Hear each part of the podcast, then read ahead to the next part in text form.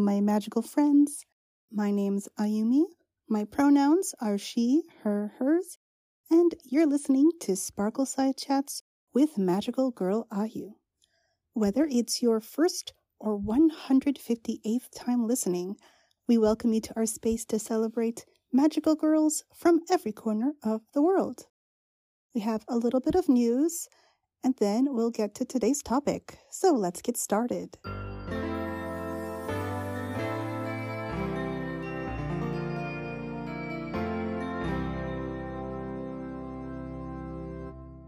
So, first, we have some news regarding Magical Girl games.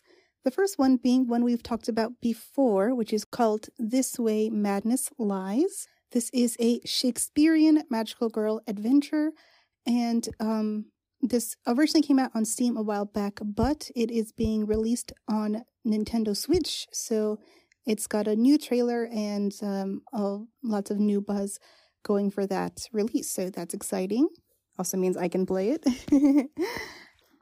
Next is the announcement of a game that we don't know the release date for yet, but it's called Sophie Starlight Whispers, and it's developed by Youth Gaming, published by Astrolabe, and we don't really know a whole lot about it except that it's about a girl named Sophie with magical powers, and she's in a fantasy kingdom, so uh, the art looks really interesting.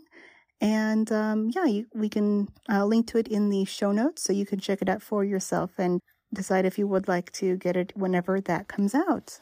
Finally, in some really obscure magical girl news, um, the independent film Parallel Parallel is coming out in Japanese theaters, and by which I mean really only one Japanese theater in Shinjuku. It's an independent film after all and it's only going to be showing for about a week. But the important thing about this is at the end, after after the film is finished, there will also be a short film called Artificial Magical Girl Kaini. We don't know really anything about it. We just have a few stills in some news press releases. But uh, it's interesting, and I hope we can actually see the film for ourselves for anyone who can't be in Shinjuku for that one week in July. But still, it is uh, cool to know, you know, whatever this turns out to be. Let's go on to today's topic.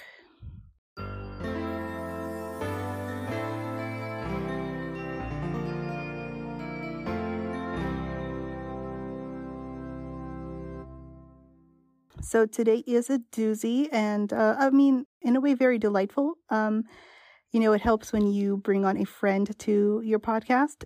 The only problem being that you can end up talking and talking and talking for so long that even after you edit down the episode, it's still two whole hours. So I do apologize for those of you who don't like long episodes. But for those who do, I guess you're welcome. But yes, so we are talking today about the fourth season of Sailor Moon, Sailor Moon Supers. Sometimes people call it Super S. You'll hear us use both terms in this episode. And by we, I mean myself and Kat. Kat has been previously on to talk about Symphogear, and they're a very big fan of all kinds of magical girls. So I'm sure they will be back on in a later time, on a later episode. But yeah, it was so delightful to talk to them, and um, just get into all the the good and the bad of this season. Despite the fact that this is a show for kids and all of that, we do have to give warnings for metaphorical sexual assault slash rape, weird sexualization of minors, but like in a way that's kind of light. It's mostly in text rather than anything we see visually, but still there. And since in Sailor Moon, of course, we have the continued problematic age gap relationship between our two main um, our main love interests, our main couple of the show, but then also a new one of those with our new couple question mark of this season in particular. It's a rough one for a lot of reasons. Um, also, I should mention one more thing that probably was already clear by this point, but there are dis- pretty deliberate discussions of pedophilia um, in that there are at least two characters that show literal interest in children. Another one can be argued, and it's, yeah, not good. Just a lot of stuff going on this season. still worth watching somehow. But still, if you are not really comfortable with those topics, feel free to avoid this episode for this week. And um, yeah, next week will be a lot better on that front, uh, if I recall correctly. Yeah, it's a pretty good one.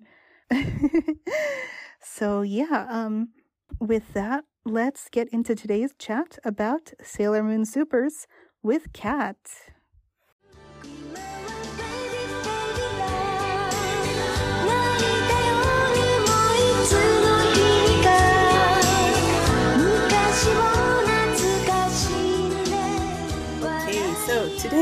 Are here to talk about Sailor Moon Supers, also commonly known as Super S, from 1995, and I'm very delighted to have on a returning guest. Can you please introduce yourself?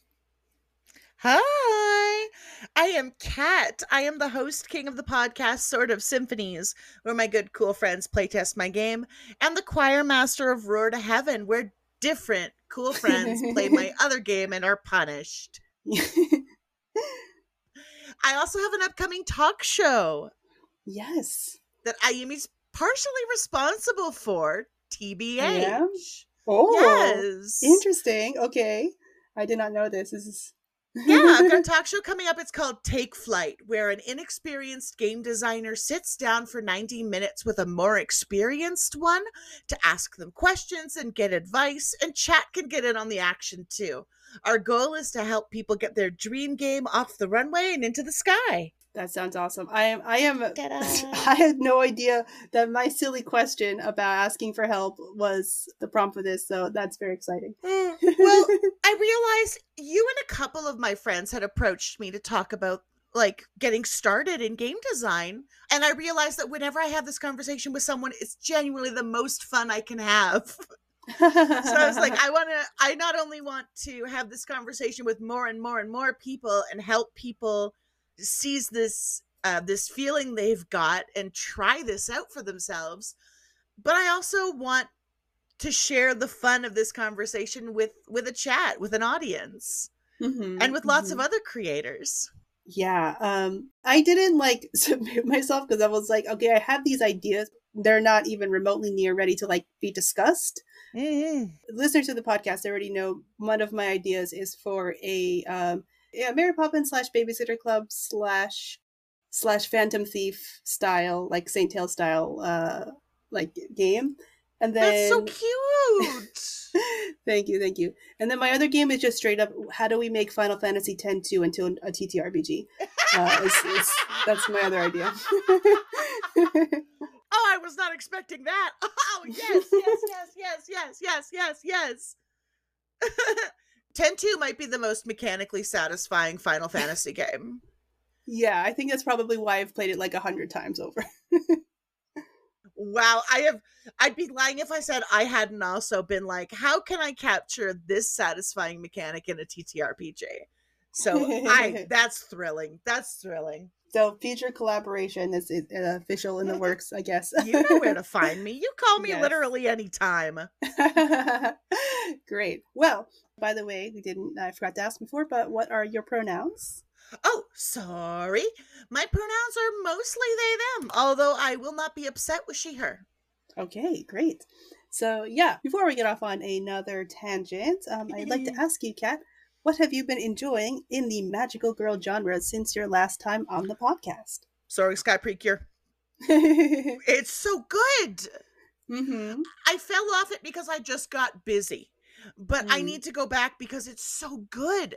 It's so special. And like, as you might have guessed, I was really deep in my Soaring Sky feelings when I named Take Flight. Ah, that makes sense. I love the feeling of the wide open sky. It, it's optimistic and positive and hopeful. Hmm. All this flying motifs, all the characters in Soaring Sky are super lovable. Like every time I watch it with friends, they accuse Ageha of reminding them of me, and I love that for me and her. I'm curious um then about how far along are you? I got past the episode where um um Mashiro is really worried about what her dream is and what kind of her life is shaping into. And mm. Tsubasa and uh Sora have to like fight the monster while screaming about how cool and good she is. yes, that was a very good episode. Oh, that was such a good Mm. episode. Yes, and from our chats, I'm I'm under the impression that Cure Wing is your favorite character, but uh, I'm not sure if that's a correct assumption. yeah, but from our chats, you've seen that every time I watch an episode, I post a gif of Ageha with the words her next to it every time she appears. I love Sure, her. yes. I haven't made it to Cure Butterfly yet, but I love her so much. Oh, you are gonna love that episode. It is very good. But I do also really love Cure Wing. He's just the cutest. He's Mhm. just a sweet, cute little nerd, and the baby loves him so much, and he loves the baby. yes, yes, I they're just they're love very that. adorable. hmm I love. I also love the baby. Listener, listen. You're about to hear some things come out of my mouth over the course of this episode. I am a sucker for animals and children. Genuinely, I am. I love them. Ah, okay, very relevant to today's uh, chat. Very relevant to today's chat. yeah. I've also been like enjoying in the genre. I've also been playing Blazing Hymn with my friends. Mm. I've been running a couple regular groups and punishing my friends with Symphogear inspired uh violence. Also, I've watched Symphogear a couple more times. Fantastic. Yes. Uh, it's interesting you said that like you're specifically punishing people while playing Blazing Hymn because I'm actually in the middle of uh, catching up with Sword of Symphonies, and I feel like sometimes you are kind of punishing your group there. Oh my god, so glad that I hope you're enjoying Sword of Symphony. Oh, I, I really am. Um, Oh, I'm so Yeah. glad, Ayumi. You're telling me this while I'm being recorded. How dare you? yes, it is very good. I'm Mhm. not as punishing to them as I am to the cast of Roar to Heaven or to anyone who plays Blazing Hymn with me. That's fair. Generally, there's just so many good like role playing uh, podcasts out there. It's certainly a world that I would love to be in someday, but um, you know, would love to be in someday. Yeah, Didn't we record some stuff with Aaron together? we did. Mm. but I mean, like more regularly, you know, like yeah, This is- yeah. By the way, listener, if you support mutual friend Aaron's Patreon, you get to hear me and Ayumi together in Super Idol's Blast Off. yes. Mhm. Great, great. So uh, let's get into uh, today's topic. So, of course, we are talking about uh, Sailor Moon Supers. This is the fourth season of Sailor Moon. So, Yes. for anyone who uh, has not caught up with Sailor Moon at this point in time, that's perfectly fair. You know, there's a lot of episodes. So, Oh, uh, so Sailor much. Moon season one, which is actually the only now the only only season we haven't done an episode on, so that's exciting for the future. The Dark Oh. Kingdom arc. It gets our, our basic team together of uh, our five, our, the inner scouts or inner soldiers, inner senshi, whatever term you want to use. And it's, you know, pretty fun, pretty exciting. Then we get to the introduction of Sailor Moon's uh, daughter, Chibi Moon from the future, in, in Sailor Moon R. And that is the uh, Black Moon arc. And Mhm. then we get into the third season, which is called Sailor Moon Super, but it also just looks like S. and uh, that one introduces the Outer Guardians more fully. Uh, before that was just uh, Sailor Pluto. Don't say just. Um, I, I don't mean just as in like she's somehow inferior. Okay, I mean just as in there's have- only one of them. I have idolized Sailor Pluto since her existence was revealed to me. Very fair. Is also a pretty solid arc. We do have an episode on that as well. And uh, we also have an episode on the final season of Stars. Uh, for anyone who has not listened to that one, it's an early episode, but still very good chat. But yes, so Supers, which is spelled with two capital S's, one at the end and one at the beginning. A lot of people call it Super S for that reason. Perfectly valid. It looks like that's how it's spelled or pronounced. yeah. So this is also known as the Dream Arc, and um, this one starts off with the introduction of a very spooky cir- circus, just kind of randomly floating down uh, from the sky uh, out of nowhere in the middle of Tokyo. And uh, we get like these like kind of creepy scenes with you know all sorts of various circus performers who are all just like a little off. They're so. and they're giving this weird little speech yes, yes, about how a circus has descended and they don't even notice. yeah. and it's it's so bizarre and like you would know more than I would about this because you know more about the behind the scenes stuff typically than I do. But like wasn't this one of the the director of Utena was involved in Sailor Moon but had a big role in Super S, right? Well, yeah, so uh, that's uh, Kunihiko Ikuhara. He was a sub director in the first season uh, under Junichi Sato, but then Sato left after season one, and he became the main director for the second, third, and fourth seasons. But he famously left this season to go on to do Oh. Utena because he had pitched a movie about Sailor Uranus and Neptune to Toei, and they were like, uh, no thanks. And he was like, okay, I'm going to take the basic idea of these gays and make something else completely. And he created his own studio and he made uh, Utena that way. So, okay. yeah. Because Utena is something that I love very, very, very deeply. So Mhm. Yeah, I mean, he probably noticed the same problem that we all did, which is that a certain two very important Sailor Guardians are not in this season at all. none of the outers are in this season, which is a crime. hmm hmm It's a crime. It's homophobic. It's Uh-huh. racist. Hmm. There's one dark skinned Sailor Senshi. She's not here. Like, I understand why, but also, like, it's very unfortunate that we have to wait a whole year, basically, for them to show up. The outers are su- such cool characters, top to bottom. So not seeing them is a bummer. Mm-hmm. Mm-hmm. Yeah. This season caught a lot of flack.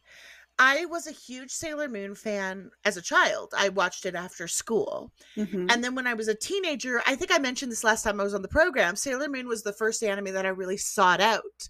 I looked for subs online. I participated in like forums and chat rooms and fan sites.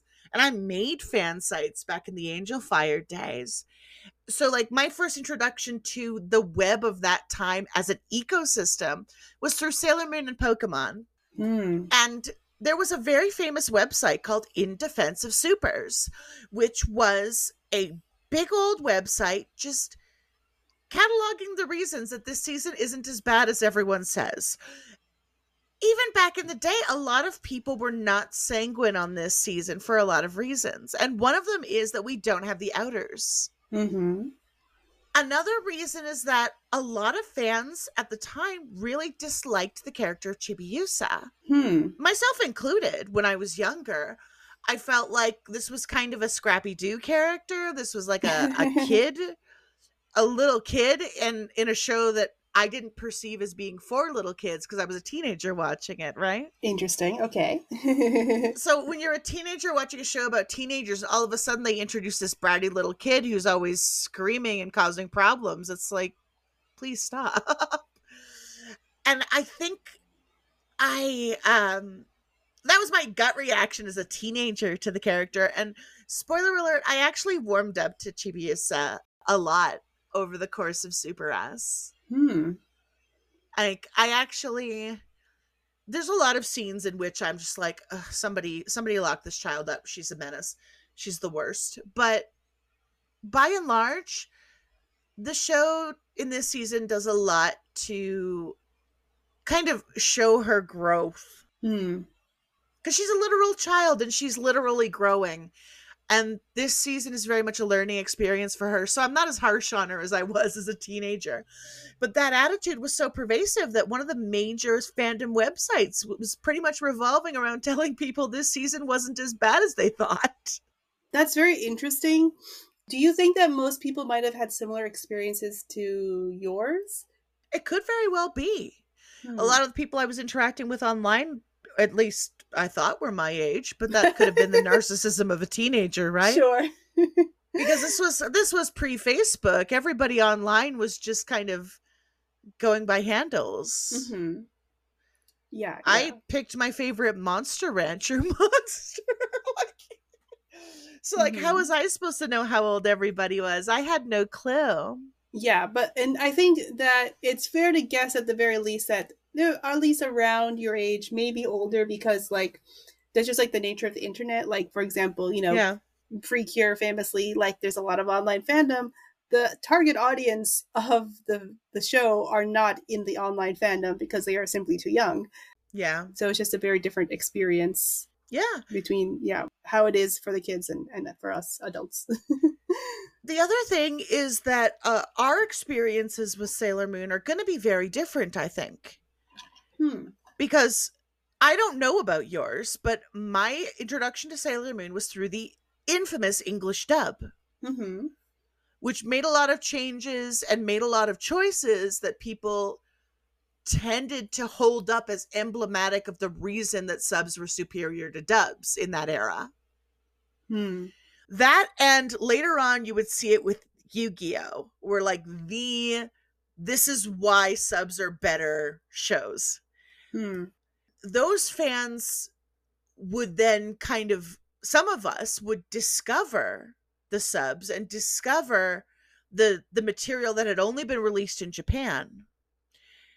And so you're looking at people who grew up watching the first two seasons of Sailor Moon, did not know anything else existed, suddenly discovered this mythical third season that had lesbians and suddenly discovered the later three seasons and how kind of weird and delightful they are.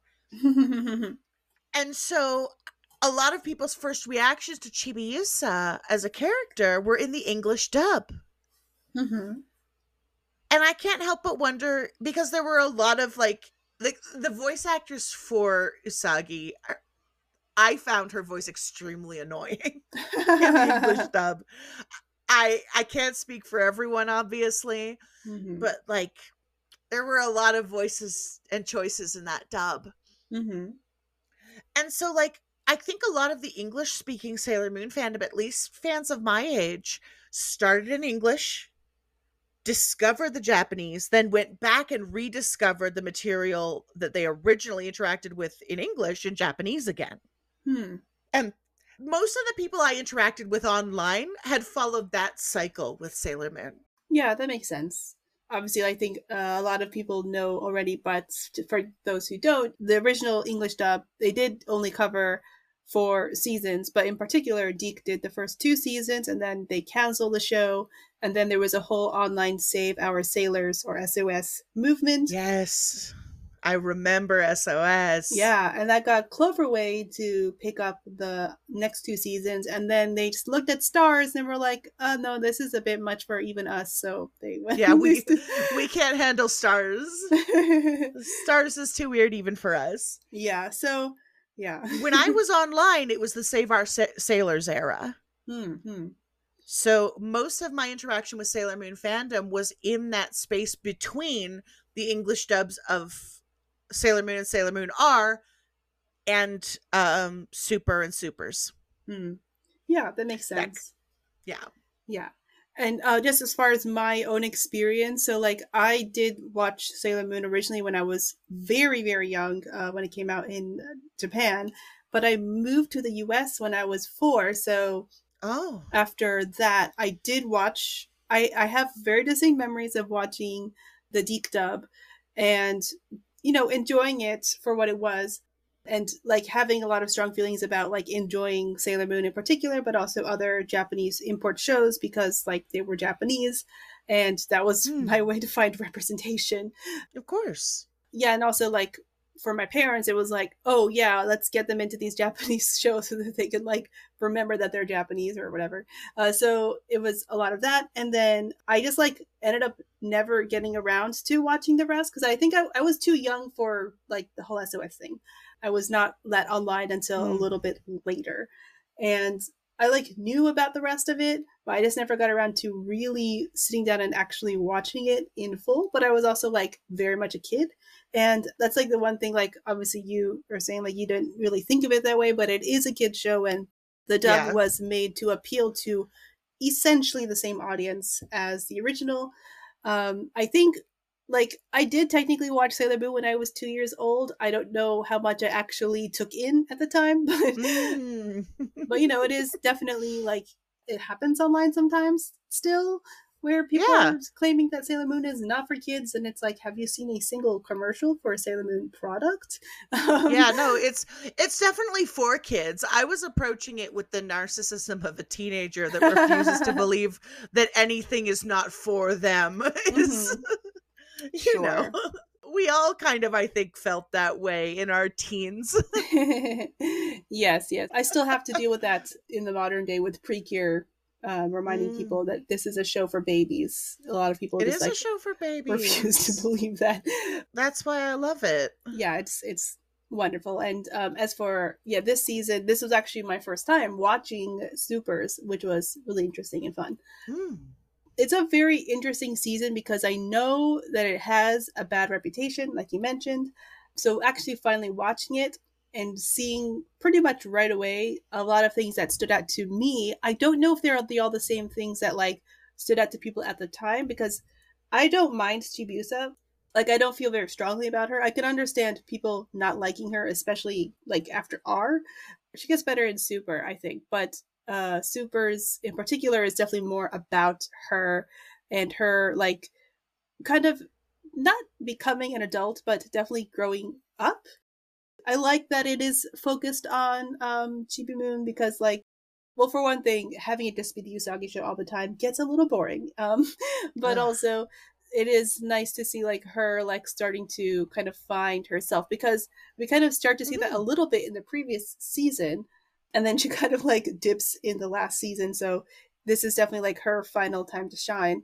And you know it's really her like finding her identity outside of like everything in relation to her parents which is good you know very important for for kids to see i think. Yeah. yeah the romance aspect i could you know give or take but like whatever. Yeah. um or should i take it or leave it? Yeah Yeah, I went into this expecting not to like her because I had memories of not liking her, mm-hmm. but she grows so much and you get to see glimmers of the person she is. Like you said, like not just being Usagi and Mamoru's child from the future, but actually being like her own person. yeah Like even her name, she's like her name is just Little Usagi. It's like no, like this is a, her own person. mm-hmm. One kind of recurring theme in this season that I really liked is that she likes to draw. yeah She's artistic. There's a couple episodes where she draws or you see her drawings. And I wish they'd explored that more. I wish they'd explored like, no, she's a budding artist. This is something that she that brings her joy. mm-hmm. Mm-hmm. Cuz I always thought that was actually very sweet. yeah as far as the season goes i i really liked that focus we do need to talk a bit about our, our initial villains here so Ugh.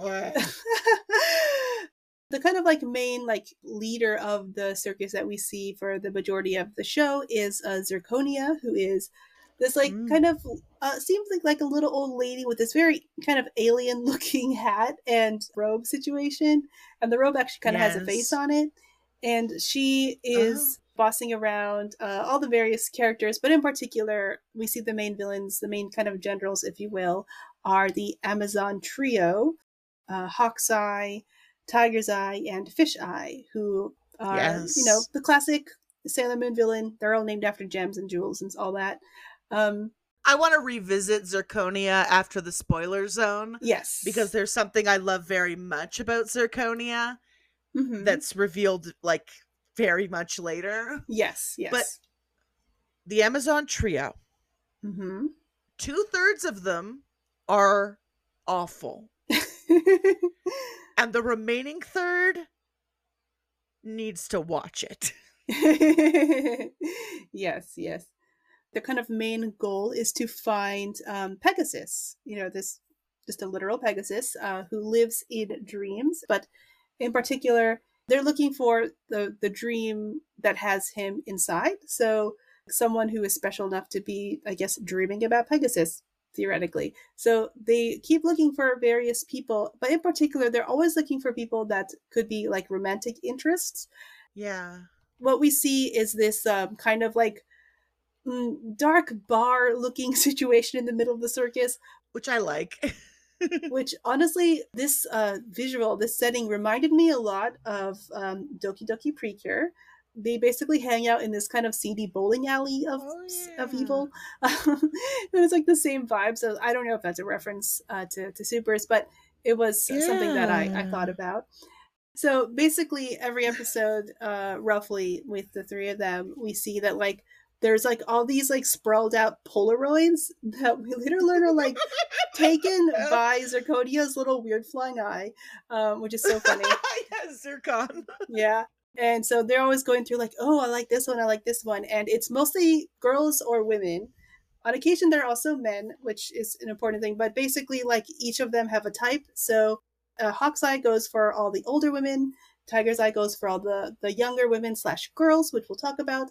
And then Fish Eye goes for all the men slash boys, which we'll also Yeah. talk about. In addition to all the other yucky things they do, Tiger's Eye and Hawk's Eye have numerous arguments over whether older women or younger women are better Yes. that are just really vile. yeah yeah it's all like these just terrible ideas of like the reasons why like i could understand to a certain degree having some kind of preference for like certain dynamics in a relationship but this is all terrible the way that they describe everything is just like no yeah. Uh, like yeah being into older women is normal. Talking about them the way Hawk's Eye does is bad. yes i mean on the one hand they are villains but on the Mhm. other hand they're still saying that stuff so it's like i don't really there's no one in the moment that is like correcting their behavior or like calling them out on it or anything like that so yeah The closest we get is Fish Eye telling them they have bad taste. And hmm I love Fish Eye. I love almost everything about Fish Eye.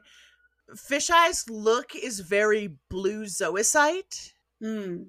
and so like very very cute very very lovely and unlike a lot of the times when you see an a character of kind of ambiguous gender there's never a moment where fisheye identifies themselves very clearly. So at least in terms of the anime it's never made clear how fisheye perceives himself hmm the Amazon trio are I mean, we don't see all the way everything, but we see enough to know that Fisheye doesn't have breasts. Hmm Fisheye is also kind of gender fluid, like talks openly about presenting as a man or as a woman in different situations, Yeah. which I think is really interesting. yeah. And I think one thing to point out, as far as like, uh, especially people who have approached it with the original English dub, is that in the English dub, they chose to just make Fisheye a woman. I think the English dub is not the only dub to do that, just for the record. But uh, I think that that is, Yeah. you know, an interesting thing. And you mentioned uh, Zoisite, and the same thing happened with him. But uh, I think what's interesting is like, you know, as a kind of way to correct that with the new dubs and subs, they do use he him for fisheye but honestly like i feel like my reading of of fisheye in the original japanese is that of like someone who is more female than not Yeah, yeah I I would definitely agree with that, especially since you pointed out to me the the nature of the Japanese that they use. yes all three of them um use very feminine uh, japanese speaking Yeah. styles Which is so interesting. it's not surprising for fisheye but it was surprising for the other two so Mm. it was just like huh okay like is this like a weird villain queer coding going on? I don't understand what's happening. So Yeah. but they're not queer coding. They're very aggressively straight. They're like yeah. hyper hyper hyper sexual yes. All three of them are really. But there's Mhm. also a really wonderful moment because unlike the way the other two pursue people and i want to talk about that Mhm. fisheye tends to like try and inspire people with an elaborate fantasy. Yes. And fisheye has the most bizarre schemes that usually involve just showing up and being gorgeous. Um, just yes. And then gradually revealing actually that they're kind of a jerk. yes. But um the one with the fashion designer when he Oh, refers to yes. fisheye as somebody who transcends gender. hmm For the show to not only portray a character who has that quality, but to have other characters openly admire and love that, I liked it. I liked it a lot. yeah You yeah also kind of see it in the previous season in the way people react to Haruka. sure where it's like this is somebody who's not bound by gender and the fact of that is a beautiful and important part of who they are for sure yeah i think that uh, that episode was so interesting and like the way that people perceive fisheye is really interesting especially in regards to gender the only thing about especially that episode is like that episode gets really wild with the fashion designer just going completely mad and making these really ugly like no offense to fisheye. I mean they be great drag looks and stuff but like those those costumes are they would. They would. Yeah i'm actually kind of surprised that no drag queen has tried to do any of the fisheye looks to be honest especially since I spent a lot of time really jealous of Fisheye's heels. Mm. Those like Mm. teal shoes with the hot pink spike heels. They're cute. yeah yeah I want mhm. them. So Fisheye in general is a very interesting character to look at from that perspective of like, you know, the way that people were talking about gender and sexuality at that time and, and all of that. Yeah. And yeah, as far as the other two, I mean, I think it's also important to mention the way that the the dream mirrors and all that are, are kind of looked at literally, where uh, basically with differing levels of success, they are trying to kind of basically seduce their victim of the week. A lot of times they're not very successful, but they'll just like be like, whatever, it's time. And they say one, two, three. This like weird wall comes out of nowhere and they get attached to it and their dream mirror comes out of them and it's clearly like meant to be painful kind of it's hard to describe like the voice acting um and everything for these scenes it's like it all reads to me as like very like metaphorical sexual assault to be perfectly honest. It does. Like Yeah. Hawk's Eye and Tiger's Eye do this thing where they try to lure their target somewhere isolated, hmm typically by being charming, but not always. sometimes they're very bad at it yes They're often very bad at it because they do suck immensely. They're awful. and then like they do the one two three and like this coffin thing rises behind them on the one these restraints appear on the two and on the three the person's dream mirror is pulled out of them and they scream and then like in order to see if pegasus is in there the members of the amazon trio like actually physically put their head in the mirror to look around and so while they're putting their head in the mirror the bound person is screaming hmm in pain. And every so often they let out these little gloating, like, oh, what a beautiful dream. And those are the ones that creep me out. Those are the ones that, yeah more than any of the other ones, when they say stuff like that, that's when I get the biggest sexual assault vibes. yes And that's when I was the most uncomfortable. yeah that was the whole time i'm watching it's like oh my god this was for kids how are we showing this like this is so like i'm trying i i mean i can't help but imagine like being a parent and this being on tv i'd be like okay we're gonna switch over to wedding peach now because what's going on this is a lot like there's just so much uh it's it's so it's so wild this season uh the, the these kind of choices and i thought it was interesting the the times when the victims of the week were not made to make those noises like voice acting wise whereas Yeah. like you know sometimes They they, would be like passed Fully out unconscious. yeah. All of the guardians do at one point or another become victims as well, you know, kind of like unknowingly like targeting actual sailor guardians and all that. And it's just like yeah, it's interesting to see how those voice actors are treated, I guess. I don't know. It was just like kind of I kept imagining what what the the recording room was like, I guess, if that makes sense. Yeah. Hmm. And like and that's another reason is like fisheye uh does a lot of manipulation, but fisheyes aren't as violent as hawk's eyes and tiger's eyes are, Mhm. which makes them less upsetting to me. Hmm. There is, however, an episode where one of the targets is a young boy, and Fisheye goes on at length about specifically like the aesthetic appeal of the young boy as Yeah. like a sexual object. Like that was like I was like, Fish, you're I like you more than the other two fish, but that's a no that's a red card from me. Yeah, for sure. And you know, I think again, it's like they're villains, but it's also like, why are we talking about this at all? why is this being presented to us at all? yeah there's one vaguely redeeming trait because it's revealed at the end of the trio portion that they're literal animals hmm they are literal animals that have been transformed into humanoid shapes to serve in the dead moon circus and this kind of this touches on a theme in the show that is innocence like they're animals they're innocent and so like maybe they were going for something like bestial. Maybe they were going for like, no, these are animals. I hate it. I hate it a lot. Mm-hmm. I don't think that redeems it.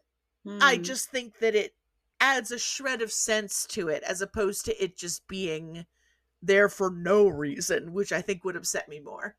Yeah, I don't know how I feel about it. I feel like I would have to do a lot more, I guess, behind the scenes research from like, you know, creative team stuff, like people directly. But for me, it's just like, yeah, it's it's a lot, even for the time.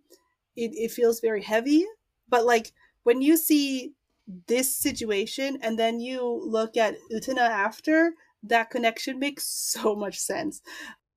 Uh, The other thing is that uh, I still have not read all of the Sailor Moon comics, so I don't know what they're like in the comic. I don't know if this is like an exaggeration of how they were uh, in in the original uh, iteration or what have you. So there's just like a lot of stuff that I still would need to take a closer look at, basically Yeah.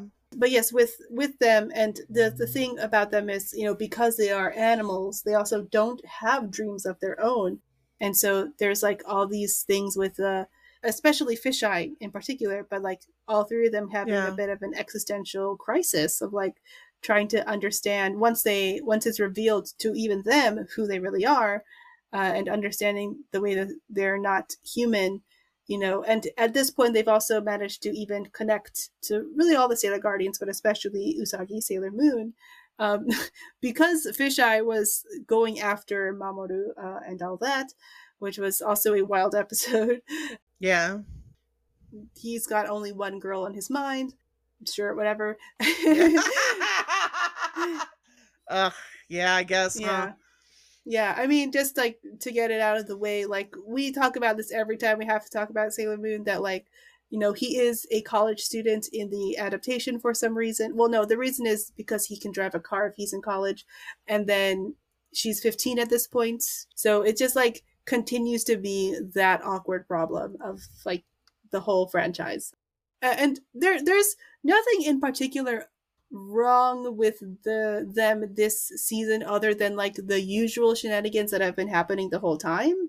There, there Yeah. not like any particular plot stuff that goes on that's especially problematic? Like for example with like r there was more stuff with them that was worse. This is just like they're established as a couple now and that's fine. Usagi has a jealousy problem that she needs to work out. Yes. yeah Listen, he's not a catch. He makes fun of your weight twice. And I was telling Ayumi this before. That would not happen to me. Boyfriend makes fun of my weight once. He is no longer a boyfriend. Problem solved. yeah, yeah, it's that guy Hmm. sucks.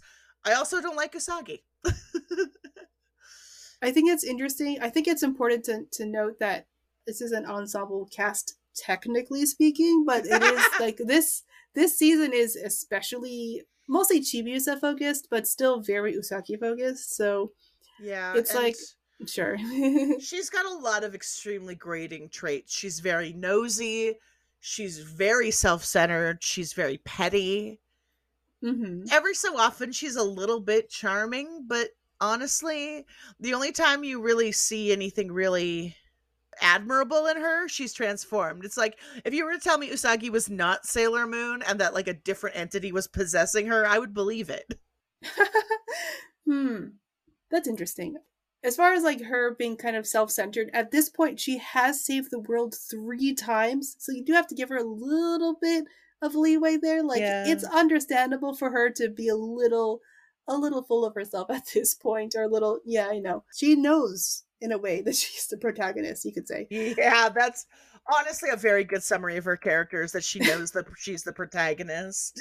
hmm But yeah, I guess are there any like other particular episodes or like story story bits in the first half that you wanted to talk about? there are a couple beats that I really enjoyed that involve the other members of the cast.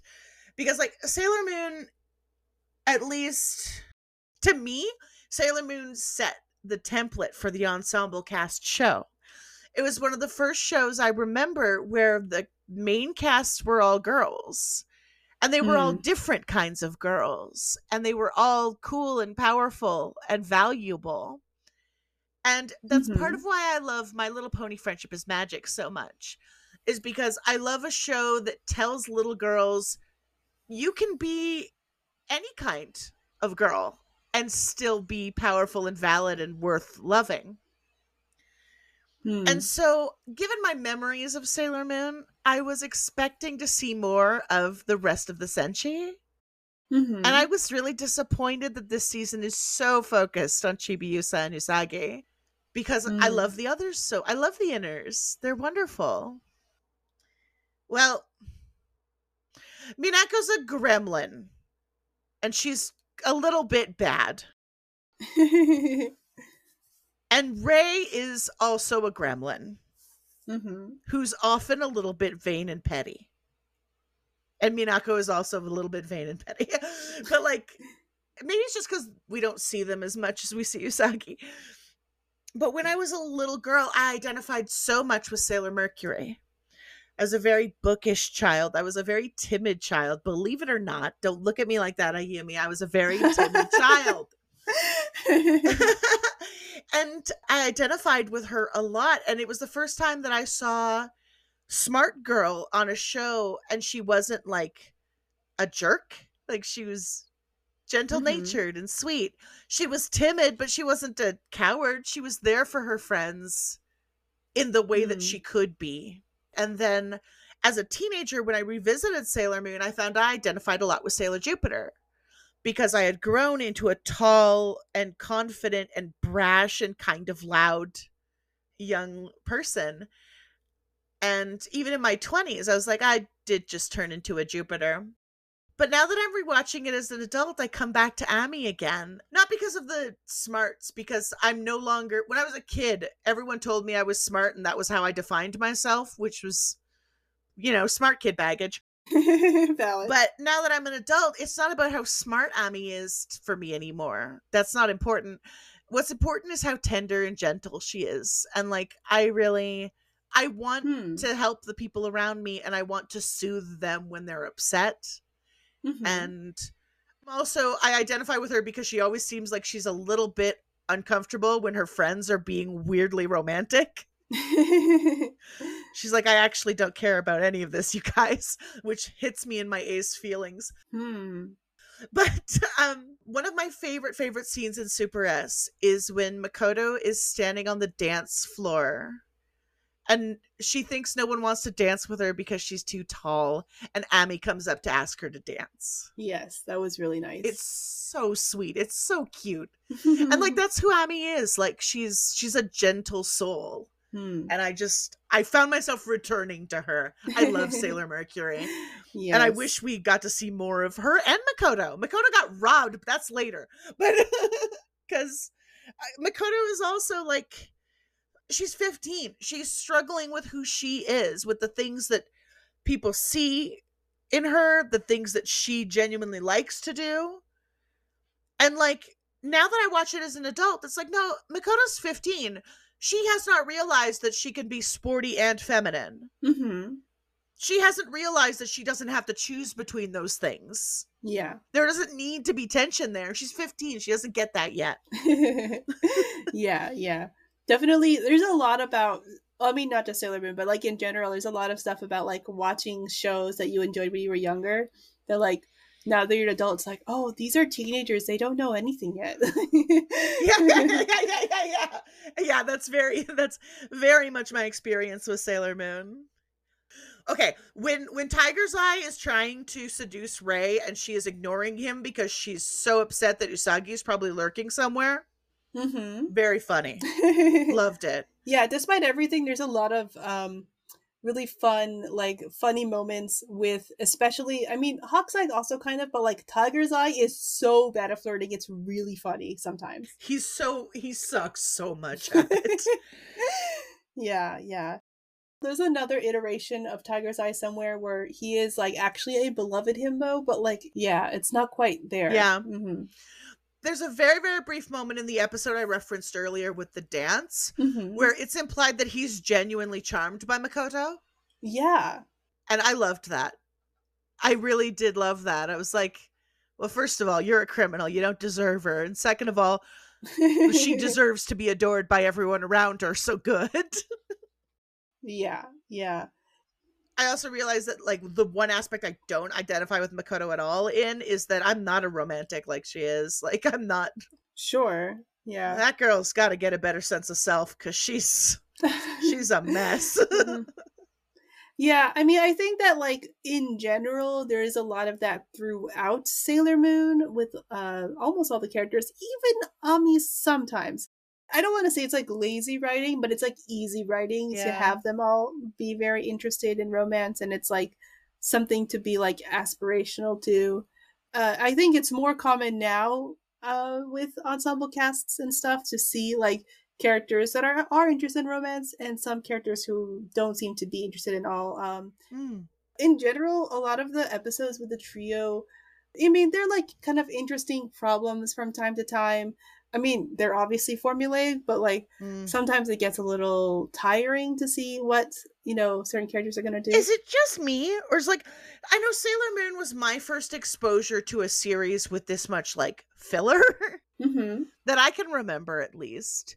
Hmm. I don't know. It's like, was that a '90s thing? Is that a Sailor Moon thing? You'd probably know more than I would. Um, I would say it's more like they picked up the TV show very shortly after the comics started. Yes. So there was, I mean, that's obviously great for Sailor Moon and great for Takeuchi's like entire future bank account. Mhm. Because of that, it was like right away that they had to start coming up with filler content and like side stories for films and stuff like that, and entire filler arcs uh, as well. And so I think that you know for that reason they're they're fitting you know a pretty standard like kind of tokusatsu like uh, structure with these episodes of like just like random stuff but like they're definitely still they still happen in other magical girl series beyond the 90s it's not just the 90s you have to look at like literally when did the comic start how much content was there to adapt Oh. like how much time do they have because this season actually is is shorter than the previous seasons it's only 39 episodes Yeah. and stars was also quite short uh, in comparison to the previous season so they didn't have to do as much filler i guess technically but like it's still only comparing a handful of comic chapters to like all these episodes. So there's like so much they have to do in between. It's just like the nature of the beast i guess. I mean, like from the very beginning, uh, even going back all the way to, to Sally and and Akko, like the differences between comic and adaptation have always been there, and always been like it's a kind of Mm. thing that's understood to be like Mm. inevitable. So that's probably why filler episodes in Precure feel so different from filler episodes in Sailor Moon. Because, like, Mhm. Monster of the Day episodes in Precure still feel like they teach you something about the characters, Mm-hmm. but that's because that's the original form of the story. Yes, yes, I Ah. would say because, and you know, a lot of people are like sticklers for this. I, I know what you mean, but like the use of the term filler is quite literally like filling in the gaps between these parts of the story Oh, that makes uh, sense. in the original work. Oh, that makes perfect Yeah. sense. Yeah. I wouldn't describe a Precure Monster of the Day episode as filler because nine times out of ten, it's also communicating something interesting and important about the characters or the situation. At Mhm, least mhm. in the in the Precure seasons I've watched. Yeah. But that makes sense because it's literally not filler in the literal origin of the term because that's the original Yes. form of the story. That makes perfect sense. Oh, Yeah, this is why you're the expert. This is why you're the expert. Yeah, there are a lot of shows that are like very distinctly like intentionally formulaic, like Mm. Precure, like Tokusatsu shows are. Um, but you can see it also with any adaptive work. So you can see it in Sailor Moon, in uh, Mm. Tokyo Mew Mew, Mermaid Melody, like all this like other stuff that happens that sometimes are complete nonsense. When you look at the main story, they're often forgettable, but you know, if you get the right people on board, the right writers and stuff, you can get pretty interesting filler episodes Mm. too. With that, because we we have been uh, chatting chatting for a while. Um. oh, and I guess we didn't really mention where Pegasus is. So Pegasus is, you know, like a literal Pegasus. He's very clearly living in Chibiusa's dream specifically Mhm. and he has had this moment with her even before the series started in the last uh, movie and it's after that point that like they can't communicate and she prays to him for the the kind of main like final attack of the season, which uh Moon Gorgeous Meditation might literally be my favorite Sailor Moon stock footage. It's uh, good. fight, It's like, move. good. It's so good. It's very good. But yes, it starts with, you know, Chibiusa, Chibi Moon, I should say, praying to Pegasus for assistance, for power, and then it's so satisfying every time. Like literally I can't skip it. But yeah, because of that, it's like we the audience can figure out pretty quickly that like, oh yeah, the the person who is the host of Pegasus like in her dream is definitely Chibiusa and Fisheye also figures this out. But she doesn't tell the others at first, which is a very interesting choice. Yeah. Instead, she kind of like holds that information hostage, like just like kind of holds that to herself and is like, I know who it is. Um, and she's kind of refusing to tell Zirconia and all that, uh, which of course pisses her off. And they forcibly try to get uh, Fisheye's memories uh, to. They look at her memories uh, or look at their memories in order to find the the, the host, and they see Fisheye interacting with Usagi with Sailor Moon, and just presume that she is the host, and so they go after her. And it's a pretty interesting kind of final uh, final fight there. Unfortunately, it does end with the Amazon trio sacrificing themselves. And it's, you know, despite the problems with the trio in general, I did find it to be a very uh, moving end for them. And, um, yeah, especially for, for Fisheye, of course. I think it Yeah. makes sense that Fisheye was the one to kind of be the first to, to turn and, and all that. But, um, yeah, did you have any thoughts about the kind of end of their story? I in the end I felt like more sympathy for them than I expected to. Them being Hawkeye and Tiger's Eye, I I expected to feel some sympathy for Fisheye because I like her. She's cute. She's good. Mhm. Even though she did do a creepy, so did so did her coworkers. yeah, yeah, exactly. There is that moment where she's. Uh, it was like, no, you have to save Sailor Moon, and they're like, "Hey, what? That's Sailor Moon?" And it's like, "Oh yeah, Fish knows that too. Whatever." Yeah, yeah. It's interesting to see. Yeah, Fisheye is very observant, but Mhm. you know, in the end, they die, right? yeah, And I should mention that like Usagi also temporarily dies. Yep. Which is uh, again very intense because her mirror gets uh, removed from her and then broken. yes, And it's in the sacrifice of the trio that she's able to uh, come back to life with her dream mirror being repaired. I think it's interesting that the breaking of the dream mirror, the death of the dream, is also the death of the person, the human. And uh, yeah, uh, Pegasus is able to uh, bring them back to life and give them uh, human lives at the Yeah. end. Though we don't really see them after this point, but it's good to know that they're okay. they get whisked away to the dream world that Pegasus actually resides in. hmm And we learn more about that dream world later on after the spoiler break. yes, yes. So, for anyone who has not watched this season yet, there's still a lot more left to talk about. But yeah, this is our, our spoiler point, so you can stop here and uh, come back later after you've watched the show. Which is, you know, despite our complaining at the beginning here, it is quite, I think it's worth watching. There's a It's lot about it that is worth watching. I'm not like honestly, it improves dramatically after the spoiler point. so, Hmm, interesting. well, there's no more sexual assault. I'm spitting out my tea here, yes. I didn't realize how much that was a factor weighing on me till it was gone. And then I was like, oh, I'm actually enjoying this show more. That's very fair. Yes. So we get the introduction of the Amazoness Quartet, though we don't actually know that's their names quite yet. Mhm. But yes, we have, you know, these four girls who are, you know, color coded. and they're very clearly roughly the same age as, as Chibiusa. And they are also looking for dream mirrors. Now, it's very funny that in the whole, like, mess of things with the Amazon trio, it turns out that because Fisheye never told them who who is the host of Pegasus, like they just don't ever get that information. um, Yep. so they have to keep looking, and in this case, they've announced that like, oh well, uh, we know now that whoever is the host of Pegasus has a golden mirror. So now we have these girls who are these like playful little like little circus children with these like magic orbs. Uh, they are running around trying to uh, find the dream mirrors and trying to find the golden one. They're and it's so like, cute. yes, They're yes. they're bratty and disrespectful in a very childish and I find very charming way. They have Mhm. kind of very distinct personalities. They're very playful. I Mm. genuinely love the Amazoness quartet, especially Pala Pala, the most childish one. yes. In the manga, they are from the future Chibi Moon's Senshi. yes, yes. That doesn't happen in the anime. That only happens in the manga.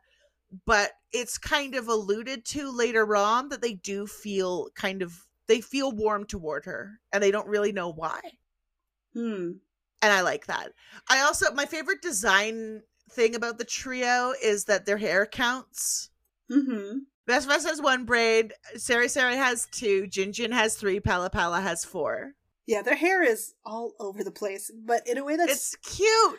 yeah, I was kind of trying to figure this out, especially with, I mean, the name of Amazoness Quartet as well. Like, if there's any cultural significance to the hairstyles that they have, like if if Mm. Takeuchi was trying to pull from somewhere, because I feel like I I've know. seen those kinds of like incredible updos and in somewhere, like I don't know, like I, I feel like I've seen it in something. But I can't place like something specific because I'm I'm not really good at that sort of. I barely fully understand like ancient Japanese hairstyles and stuff like that. So you know. Oh, here's something you do understand. They're named after four asteroids in the belt between Mars and Jupiter. Yay! Those are Pallas, Ceres, Vesta, and Juno. hmm. So they are named after Roman iterations of Greek deities. hmm And I just love them. Yeah, there's. I mean, the details are always so fun with that stuff. Yeah. You know, with Sailor Moon, just the the themes are are strong. The only one that's really obvious is Cere Cere, who is named after Ceres, which is the Mhm. Roman word for Demeter. and Mm. she's the one who's associated with flowers. Hmm. And also, Palla Palla is named after Pallas, and kind of like Pallas Athena, she's a trickster sort of figure, like she's clever, Hmm. although she's kind of also very spacey and silly. Hmm. One thing I love about Palla Palla is that there's multiple scenes where she's like, nah, I'm just gonna get like everyone in this room's heart mirrors and check all at once. I can't be bothered. it's just, it's very, she's Yeah. so cute. One so thing cute. That's so interesting as about them as well is the way they interact with Zirconia because you know she's very authoritative and very like like it's very clear that like she's the boss when talking to everyone else, especially the Amazon trio. But with the Amazoness quartet, Yeah. they they could not be bothered to listen to her ever really. And they they do not respect they call her granny. You know it's just like so the the rudest children to her they're such rude little brats to her. It's so yeah and yet you're used to seeing the Amazon trio in mortal terror of her. And then you see the Amazoness quartet and they do not care. yes, they're a lot of fun to watch. They're they're quite adorable. They're Yeah. charming. One Mm. big contrast is that there's another one where the target is a young boy. And Mhm. Jun Jun appears to him not like in a romantic or sexual way. None of them do. Right. Jun Jun appears to him as a coach. Mm. And the weird thing is, Jun Jun appears to him as a coach and seems to not have put together that he's the one in the photograph hmm until later. so Yeah. Jun Jun just legitimately helped coach this kid in track and field and was like, oh, wait, crap, I need to check your mirror, huh? yeah, and it's interesting as well that like at this point, all the victims are children, right? And it's just children going after children. It's just like a completely different vibe from the first half of the show, like you said. It really is. And like the Amazoness quartet, are less kind of predatory. Like they Mhm. they they're they're preying on people. They're villains in a magical girl series, but it's not anywhere near as upsetting or creepy as it is with the trio. yes, definitely. because they're just like they're kids playing games. Their favorite thing to do is show off their circus skills. Any context they can do a flip or jump onto a thing, they love to do it. They have a great time. like hmm hmm they're they're fun to watch. They're so cute. Yeah, they're quite adorable. And I I like kid villains a lot. I like the idea of like I mean, like you said, uh, a lot of people can know at this point in hindsight that the, the four of them are going to one day become guardians of their own. But like it's so fun to see them like just be little gremlins. Like the, these kinds of villains Yes. are always so fun to yeah, yeah, watch. yeah. I think that's part of why Fish was my favorite of the trio because Fish was the most gremlin. Mm, that's fair. There were a lot of episodes where they were like, "Why are you not working?" And Fish, I was like, "Cause I don't care. hmm This is boring to me. Have fun, losers." Like, yeah, And yeah. I, I always kind of dig that vibe. And having four of them just being like, we don't care. Mm-hmm. The Coney's like, where are you? And they're like, we're playing hide and seek. Ha ha. Like, yeah, exactly. Just uh, so so silly, so fun. And at the beginning of the second half of the show, we get we get a little bit of time with our you know inner guardians as they get new attacks finally and new uh, transformations, um, which is Yeah. you know, very important. The one Mhm. thing I do want to say about um, episode 151, which is uh, Sailor Mercury's one, is I, I thought I was going to see a pattern here, but she's the only one that's like rendered fully like magically nude in order to transform into her new form. Yes. That was weird. Yes. I know why, because there's definitely like this was still a time when it was acceptable to like have stuff pander to the adults in the fandom. But like it was very striking to see oh I, I was expecting especially because of the, the the opening sequence of the show that we were going to see like all of them magically nude for some reason but it was just her Yeah, it was just her. Hmm. And, like, she got her own episode. yes. I mean, I think that this is like weirdly not known as well in the English speaking fandom, but she was really popular. Yeah, yeah, because there's multiple reasons for this. One of them is that she's just good. She's very sweet and she's uh one of the earliest examples I can think of of a main character who's powerful but still kind of shy and timid and reserved. sure, yeah. Very relatable. Very relate she's very relatable, exactly. The other thing, well, you'd be able to speak to kind of the cultural stuff more than I would, I think. Mm-hmm. but just like from what I've read, like characters that are demure and gentle are kind of a thing Yeah, in Japan. yeah, I would say so. I think, I mean, I can't speak directly, having been a child at the time and, and all that. I was not like, engaged with Japanese adult fandom of Sailor Moon in the 90s, but it is my understanding, generally speaking, that that is definitely like a thing. I think uh, something that probably should spend more time on talking about on the podcast that's like kind of important to talking about a lot of Japanese magical girls is the the fact that like Japanese girl power is different from English girl power and mm, yeah I would say at least all this in the inners have like a pretty much at least a little bit of Japanese girl power which is to say that they have great abilities at being girls like their femininity is like really high in one way or another and, and in Ami's Yeah. case I think it is her personality that is considered part of that like that's like considered like very Yeah. feminine and all that which is like I mean I have mixed feelings about that but I still love Yeah. her and I think like Western girl power, or at least North American girl power, the most popular character that, as far as like my impression, is Mars. hmm on this continent. And I think it's because she's brash and sassy and confident, Mhm. which are traits that I, I guess we just prize more Mhm. than being soft and demure like Ami. And I prefer Ami to Ray myself, but that's just like I said, I identify with her. right right That would be an interesting thing to look at because they've done several like formal character polls. there is always a lot of differences with with any series really between like the fandom within the country of origin and Hmm. like fandom outside of it especially once Yeah. you get to like uh language barriers and stuff it's always really interesting to see the differences and it's it's definitely tells you a lot about the culture of the person watching as well and like the person like also Mhm. personality obviously not everyone's the same but you know for example uh you know sailor venus uh, minako is very popular because she's like a literal diva right a lot of people love her for Yeah. that reason you know they they look up to her in that way She's so bratty. She's a gremlin. yeah. She's such a gremlin. I was expecting to identify her with her because I've adopted such a gremlin energy in my adulthood. mm-hmm.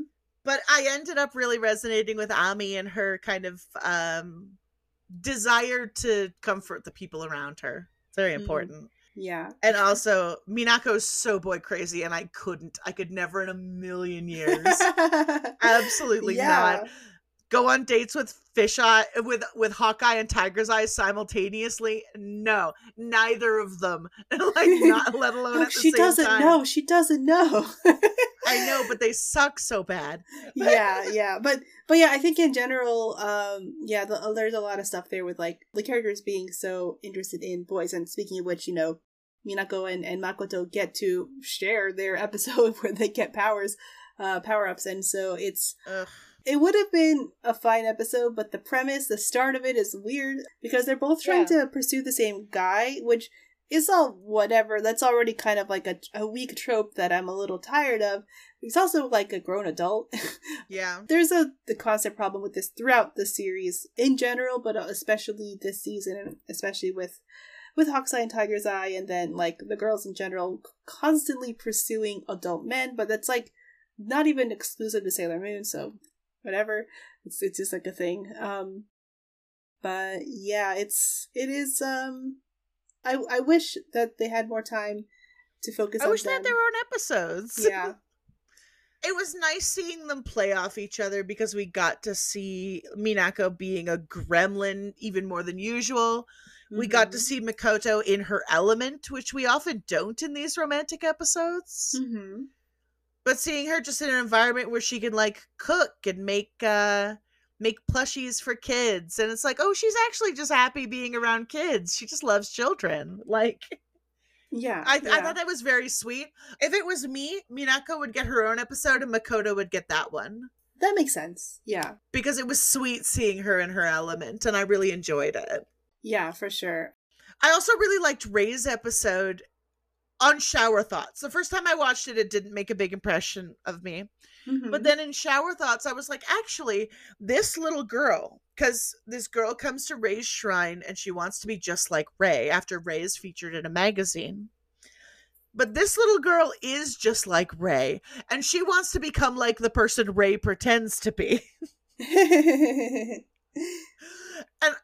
on Shower Thoughts, I actually found that super cute. It's like, no, you are just like, you're already just like right. That's the problem. yeah, there. I think her depiction in general in the series is so interesting, um, but especially like because she has, in a lot of ways, she's very similar to Minako. Like she, she like has this, you know, a sense as well of like having these these kind of wild, seemingly wild dreams and and all that. But yeah, this girl that comes to the shrine is like so seemingly so random. She also has like her design is is really out there. Um, yes. but but it was really interesting to see like with the the theme of innocence with the theme of of dreams throughout the series like these girls are still teenagers they're still dreaming and they're now becoming the target of other children's dreams and so there's a lot to think about uh, there as well so i thought that was really interesting to see and then like thinking about you know again the target audience being children this girl is kind of a kind of like a placeholder for the audience in a way. Yeah. It, it was very funny how kind of incensed Ray got. it was just like, no, this is no, you need to pursue your own dreams. And I think be- it was so personal for her because this kid was her. like Mm-hmm. this kid was her trying to learn to put on the same act that she feels like she has to put on. And I think that's that like I may be reading too much into it, but that might be why she got so mad. Yeah, yeah, that makes sense. Hmm. It's like she's not a demure and distant, elegant shrine maiden, at least not in the anime. Mhm. She's she's an ambitious, driven, a little bit aggressive character. And that she feels like she has to swallow that because of her station and because she thinks that's what people will like. Mhm. Mhm. And she wants very badly to be loved. And like her seeing a kid who's just like her trying to do the same act. Like she snaps a little, and I I thought that was actually again on show, like first time I watched it, I was like, yeah, whatever. But looking back, actually, that episode was really interesting to me. Mm-hmm. Yeah, totally. So with that, I do want to get into more stuff with Chibiusa and Pegasus. So, you know, obviously she's still getting a lot of focus. We see her often um talking to Pegasus through this kind of weird little um I actually don't know what it's called. This The Stallion Reve. Ah, okay. Yes, that makes sense. uh, that has to be a toy. Like that, that that's why that exists. But Absolutely, that's a toy design, hundred percent. but yeah, so she's like talking to him about, you know, her days and, and stuff like that. And, you know, Mhm. it's very clear there's like some hints at like romantic feelings between them. It's for the most part just like very cute and silly, but, you know, she is thinking about like the future and when she's going to become an adult. She just kind of feels like not quite ready for romance because she's so young. Yeah. And they actually get into a kind of fight, technically, where she gets mad at him for not telling her the whole truth about what's going on. And he insists that he can't tell her yet and ends up like just like kind of flying off. Hey, spoiler alert, he never gives a reason why he can't tell her at any point. I, it's just for pacing. It's just for pacing. hmm. At no point is he like, if I told you this and you knew it, it would make you a target, or like, which is the barest, easiest one to do. There's no like anybody who knows about this is tempted by its power, and I didn't want that to happen. He- None of it. He never explains why he couldn't tell her. I can see this is eating at you, yes. Yeah. yeah. There's there's reason you can come up with pretty easy reasons to hide something from the audience, but Mhm. you could try. Well, so You what could. happens is that it, during the course of that episode, um, so it's 157, she kind of figures out that, like, oh yeah, there are things you just, like, can't tell people. Uh, so I guess that's what's going on with Pegasus, and that's how he comes back to her. So it's like, okay. That being said, we do get the full reveal, like, literally the next episode, because this is when uh, we get the, the kind of classic, there's, like, the classic, like, turning into a kid episode, which has already happened before in Sailor Moon, but in this case, Palla Palla actually kind of switches their bodies so that Sailor Moon becomes a child and Yeah. Mini Moon, Chibi Moon, however you want to call her, becomes like not an adult, but like roughly teenage. But they kind of play around with the term adult very loose, loosely in this Yeah. show. It, it should be noted that Palla Palla doesn't have a reason for doing this. She just Yes. thought it would be funny. yes, yes. I love her. yeah, she was just having a little fun. And she was like, "Oh, I made your wish come true." Like it was very clear that right away, like Chibius is like thrilled at the idea of, of being grown, and it causes a lot of of silliness and all of that, lots of little antics. I mean, it's a kind of classic episode in that way. And then at the end of things, uh, because of all that, though, she cannot reach Pegasus. Like she calls for him, like always, to do their attack, and he doesn't come. The other thing is that because they're like stuck in these bodies, they can't go home, so they stay at Mamoru's house overnight. And yeah. it's very, very sudden, very awkward to have like your girlfriend and future daughter in switched bodies. It's like, mm, okay. I should also say that the only time I like Mamoru is when he's interacting with Chibiusa. That's fair. Yeah. He's he's like he listens to her, he doesn't talk down to her, like he's he's genuinely very sweet to her. And he's mm-hmm. I'm like, you know what? Maybe you're better with kids than you are with your girlfriend, except that your girlfriend's a kid. Oh my god. Well, the other th- thing that's interesting about that is that like Chibiusa lives with Usagi, right? So she's the one that's Yeah. like taking care of her more or less when it's not also literally her own mother taking care of her. So like she has to deal with the brunt of of Chibiusa's like entire child existence. Mamoru doesn't though. Like he interacts with her Yeah. very like very sparingly. So he has the chance to be like that kind of cool dad type because he doesn't do much with her. True. So- True. Absolutely true. That is like a definite trope. Yeah. he shows up, buys her things, and gets declared the big hero. yes, yes. Oh, um, I hate him again. Thanks. that guy sucks. I mean, that's more like a writing choice than anything else, but it's like, yeah, it does need to be observed that, like, you know, he doesn't have to deal with with all of of Chibiusa's like, you know, childish behavior. But yeah, so in any case, you know, they they spend the night with him, and it's like all these silly antics with them, like you know, having to be in like reverse bodies or whatever. I also really like that they don't have to like they can't call Pegasus. Right. Chibiusa can't call Pegasus with the Crystal Carillon. And Palla Palla just gets bored and leaves anyway. Yes. Because like you couldn't the Amazon trio would have killed them, but the quartet do not care. and they get bored. yes, definitely. So that was very charming to me. yeah, because it could have been like, oh yeah, they're causing trouble this whole time, and so it's like extra stressful for them. They really need to figure out how to switch or whatever. But instead, what happens is that um, Pegasus reaches Chibiusa in her dreams, and so Yeah. And this is where it's like how do I put this?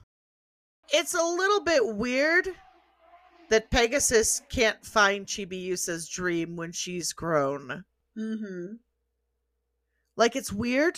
mm-hmm, And later on, la- much much later on, the Senshi talk about having dreamed about Pegasus when they were small children. mm. And it's like, "Hey Pegasus, do you only appear in the dreams of little girls? And do you maybe lose interest when they get bigger?"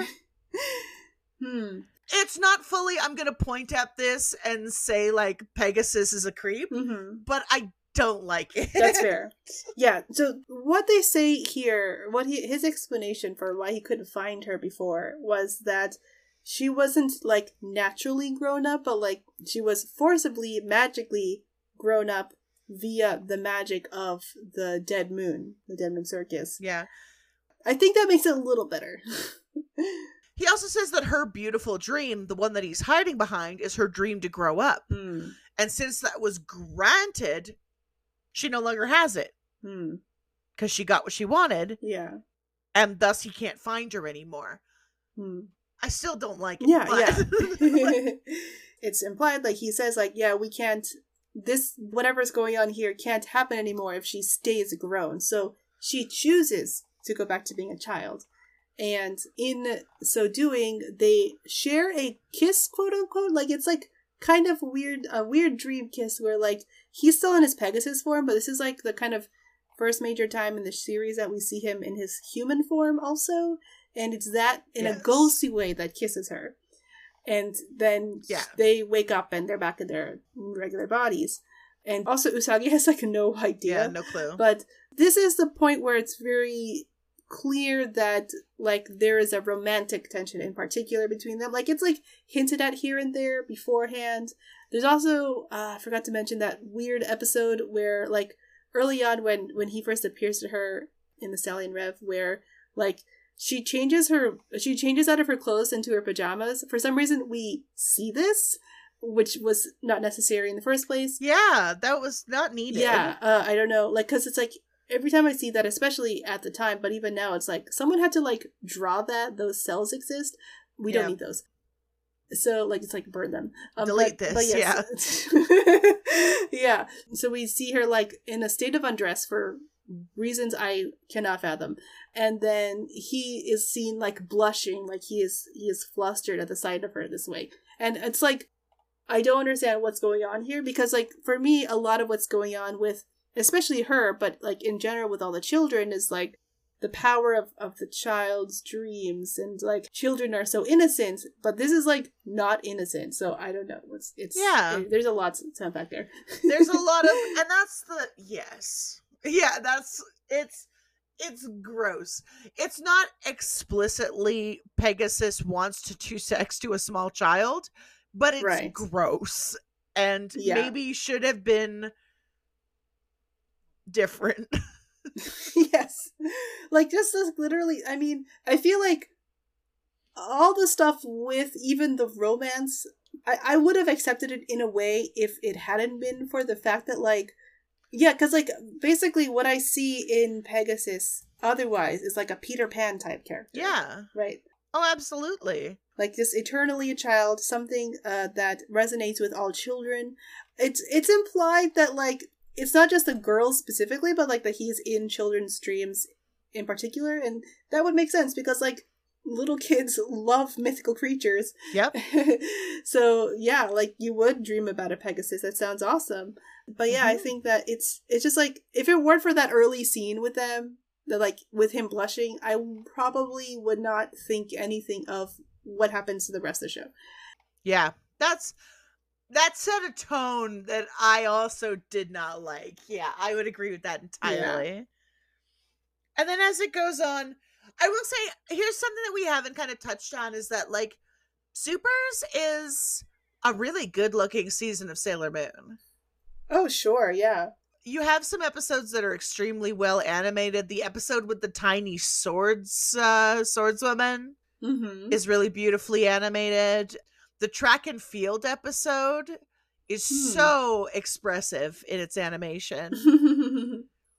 But the thing with Sailor Moon that very often happens is as you get toward the meaningful plot stuff at the end of the season, you get your kind of A team on board. So the result is that like Chibiusa and Sailor Chibi Moon looks older hmm. toward the end of the season. Cause like her eyes aren't as round. The style for the episodes that they paid a lot of attention to has kind of a slightly more pointed eye shape Hmm. there's almost kind of a bust line depending on the angle you see her in. Mhm. So at the beginning, when you see her in Pegasus, you're like, okay, this is a little kid with Pegasus. But like later on, as the two of them are much closer, when you're getting in the end game, it's like she's older and taller a little bit. And I Hmm. don't love that. like, I'm sure that's not on purpose, but the vibe is very different when the Hmm. character is on that model versus kind of like a a casual silly episode model.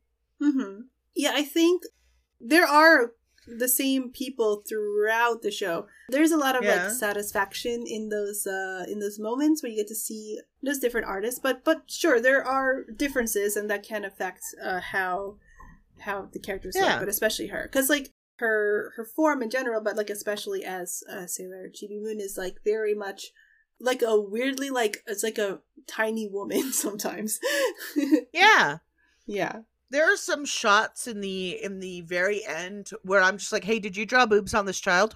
Mm, yeah, yeah. There's there's a bit of that, and I think that if it's like the difference between her as in her human form and her in her like superhero form, Mhm, Yeah. Think oh, that's yeah. kind of like that. There's a lot of shows like that in particular. Yep.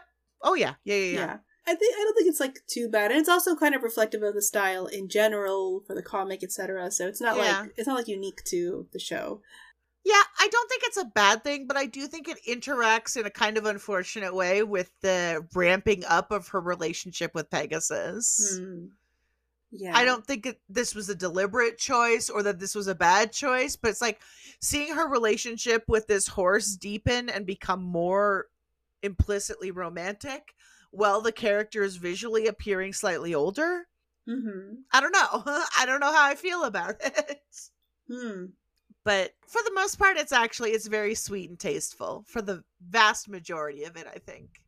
Her relationship with Pegasus. hmm Yeah, I feel that way. I mean, it's interesting because we see like even the others around her recognize that she's like in love, right? And episode 159 is a very funny episode about them trying to figure out who she's in love with and her description is like not human. So they see like her accent look, looking at this guy across a, a bridge is like happens to have a kind of long face and stuff. It's really the way Oh they God, managed that to guy's draw face is so funny. the draw a human that kind of looks like Oh, a horse is really horse- good. That that is an Ito episode. Shout out to her. My favorite thing about the Horseman is that we do not ever speak to him. Yes. He's a candidate, which means he has a beautiful dream in his heart. hmm We do not know what it is. We never meet him. We never learn anything about him.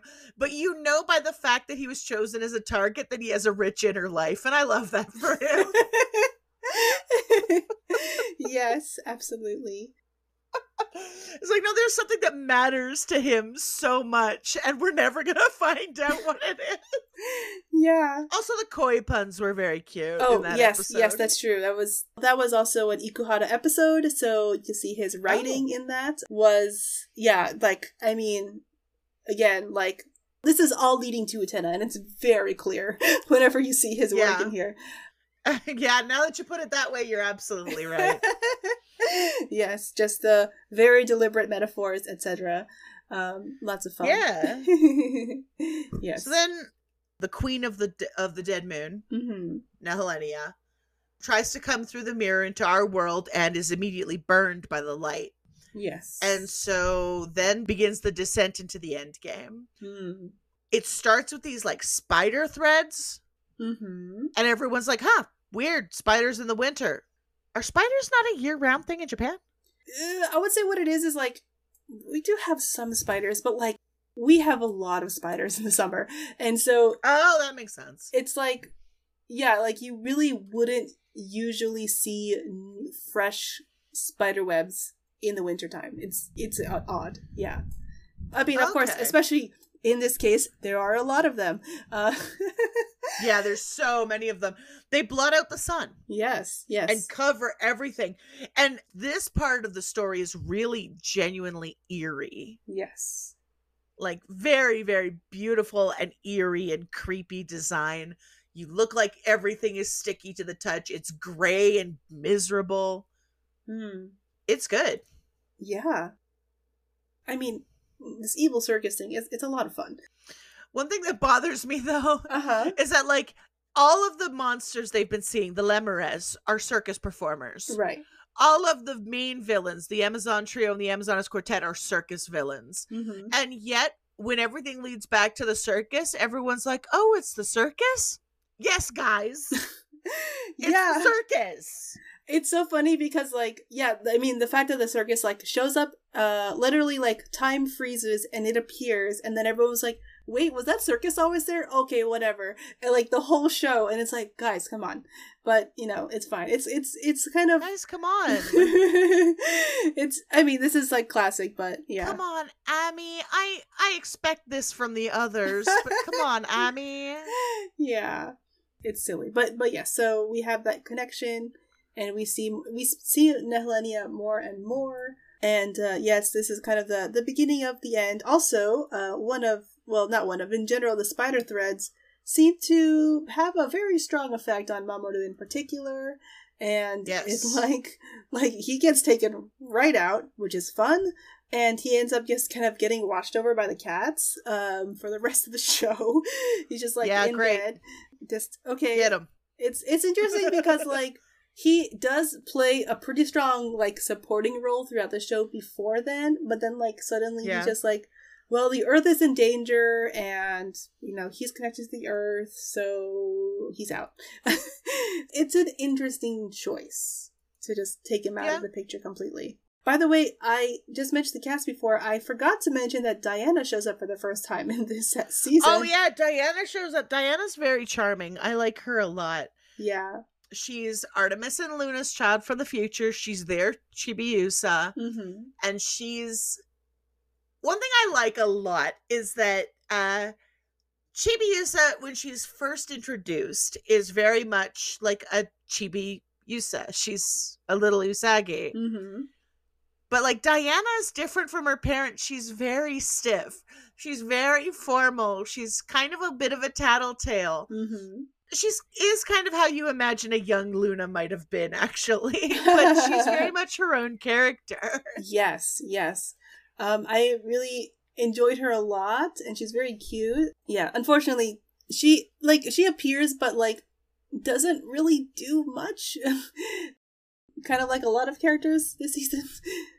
Yeah, true. yeah, But it's it's nice for um Chibiusa to have kind of a companion that isn't yes. her romantic interest, Pegasus. Mhm. And also I just I do think Diana's very cute. Uh, I Mhm. like watching her play off Mamoru yes, because she is used to him being the king. right, and she treats him as such because she's also a very stiff and mannerly little kitten. Mm-hmm. There's an episode where he has to study, and Diana is watching over him to make sure, first of all, that he pursues his studies diligently, and also to make sure that he doesn't engage in any improprieties. And it's just it's it's very funny watching this big college student being babysat by a tiny gray kid. It's- mm-hmm. it- I think that's probably one of the few circum. Again, he's good with kids, and he likes Diana a lot. You can tell. like Yeah, yeah. I, I like Diana. She's fun. She's fun to have. A nice little addition. So, uh, what we find out by this point is uh, kind of more of the backstory of Nehelenia slash the Deadman Circus. She, in particular, was after the power of the Golden Crystal, which is the power of the, the crystal protected by Elios, which is Pegasus's real name. And he does have a human form, uh, like a physical form, but um, has had it captive this whole time. So that's kind of why Pegasus has been running around in in dreams. Well, mostly just hiding out in, in Chibiusa's dream, but still. And Yeah. it's kind of pretty clear that, like, Nehelenia was, like, interested in Elios romantically, which is interesting. Yeah. Yeah, because she does look significantly like older, and she has this uh, kind of obsession with youth and beauty. Classic magical girl villain. Sure. Yes. You see a lot of those in the genre. mm-hmm, mm-hmm. You see a lot of those in Sailor Moon. Now Helenia's not even the first. Yes, definitely. But I like Nehelenia's design. I do think she's very beautiful. She is. Yes. Yes. She's interesting and compelling. And it's also revealed that Zirconia is literally Nehelenia's reflection, yes. which I think is so cool. so so the whole time the Amazoness quartet are very worshipful of Nehelenia and very disdainful toward Zirconia. Mhm. And here's where you find it no, Zirconia is just Nehelenia's reflection. yeah. I, that's such an interesting touch. I Mhm. love it. Yeah, because um, the quartet were kind of like running around being kids in the middle of a, a random place, almost like an enchanted forest type of environment. And Mm. Nehelenia comes to them with power, basically, and you know their dreams were turned into these orbs that they've been using the whole time. It's implied that like they will have to uh, grow up if they give up those dreams by. Yeah. Here's something. Mhm. Instead of doing the one, two, three and doing a bondage and a pull out the mirror and you stick your head in and it's Uh-huh. yucky, Yeah. the Amazoness quartet shoot these orbs like pool balls. yes. It's cute. hmm It's very it's it's much cuter. It's it bounces around and usually hits the target in the back. It's Yeah. which means they they use it for slapstick too. It's very cute. Like with with the kind of final battle here, they have to go to the Deadman Circus themselves. Uh, all the Sailor Guardians do, and Mhm. they have to well protect Chibiusa Chiyumun, um, who is now being uh, captured because like they finally finally put it together that uh, she is the one with Pegasus. She is the Golden Mirror, and um, you know they they can use her Golden Mirror to access Pegasus and draw him out and threaten her life in order to get him to enter his body, Yeah. thus awakening the golden crystal so that Nehelenia can use it to free herself from her prison. Um, Yes. And that's when she just emerges and Zirconia is torn apart because now it's not Zirconia in the mirror, now it's Nehelenia. mhm, She's mhm. here. Yes. And she's again, she's so imposing. She's such a I I love her design so much. Yeah, yeah. She really does feel like the big bad lady villains.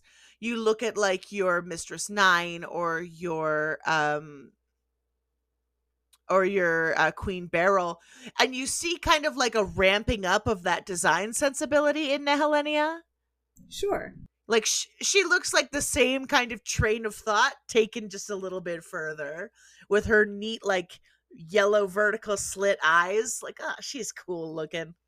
I love her. And so she she blasts the heck out of everybody. Yes. Uh, Zirconia tries to do a mirror trick with the with the dreams and to tempt them away, but all the Sailor Senshi are like, "No, most important thing is saving the world. Whatever, we got this." Yes. And everyone gets blasted to heck by Nehelenia, just absolutely to bits. Mm-hmm. Mm-hmm.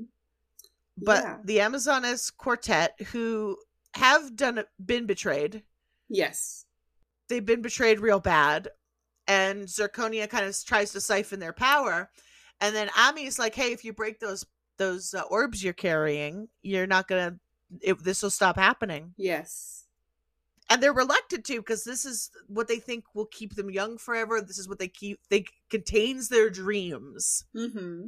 but they do it and they break free of Nehelenia's control and they're now they're free to do basically whatever they want And they sure do whatever they want. It's quite fun. oh boy do they do whatever they want I mean, they were already kind of because like even before they captured the orbs, they they like switched out Chibi Moon with a blow up doll of her, like a little balloon doll thing.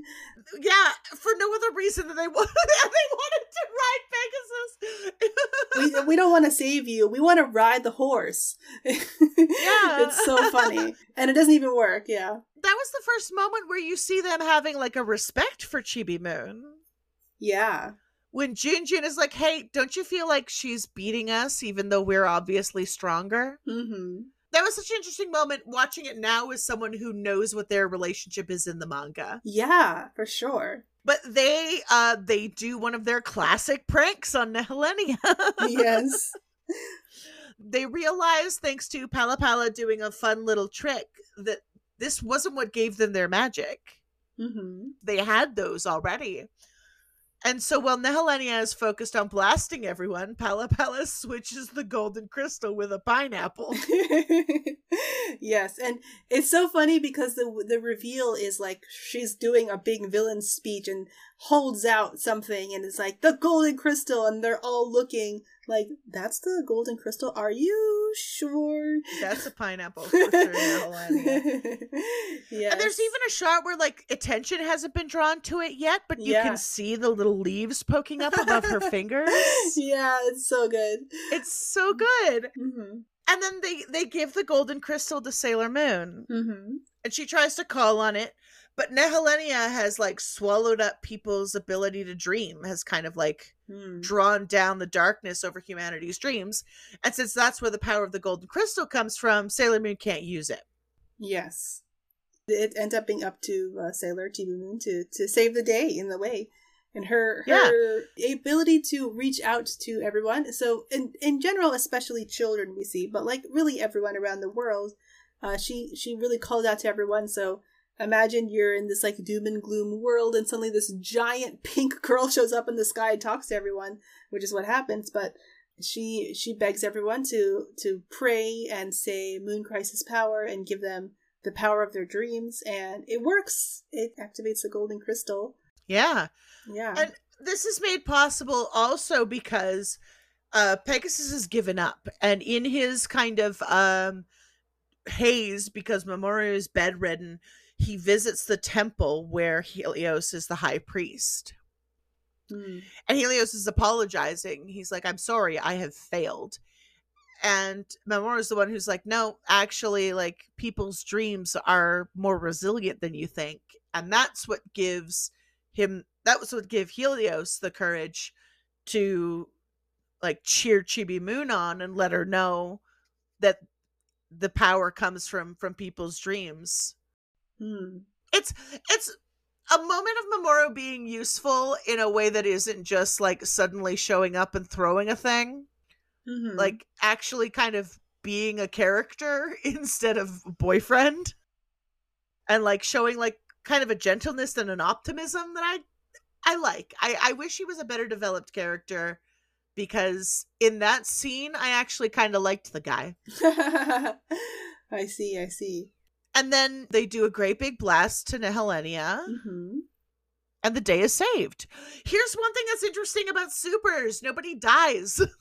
yeah yeah i mean you know sailor moon did temporarily die in the middle of the show but in general yeah, but usually in the finale, the inners all die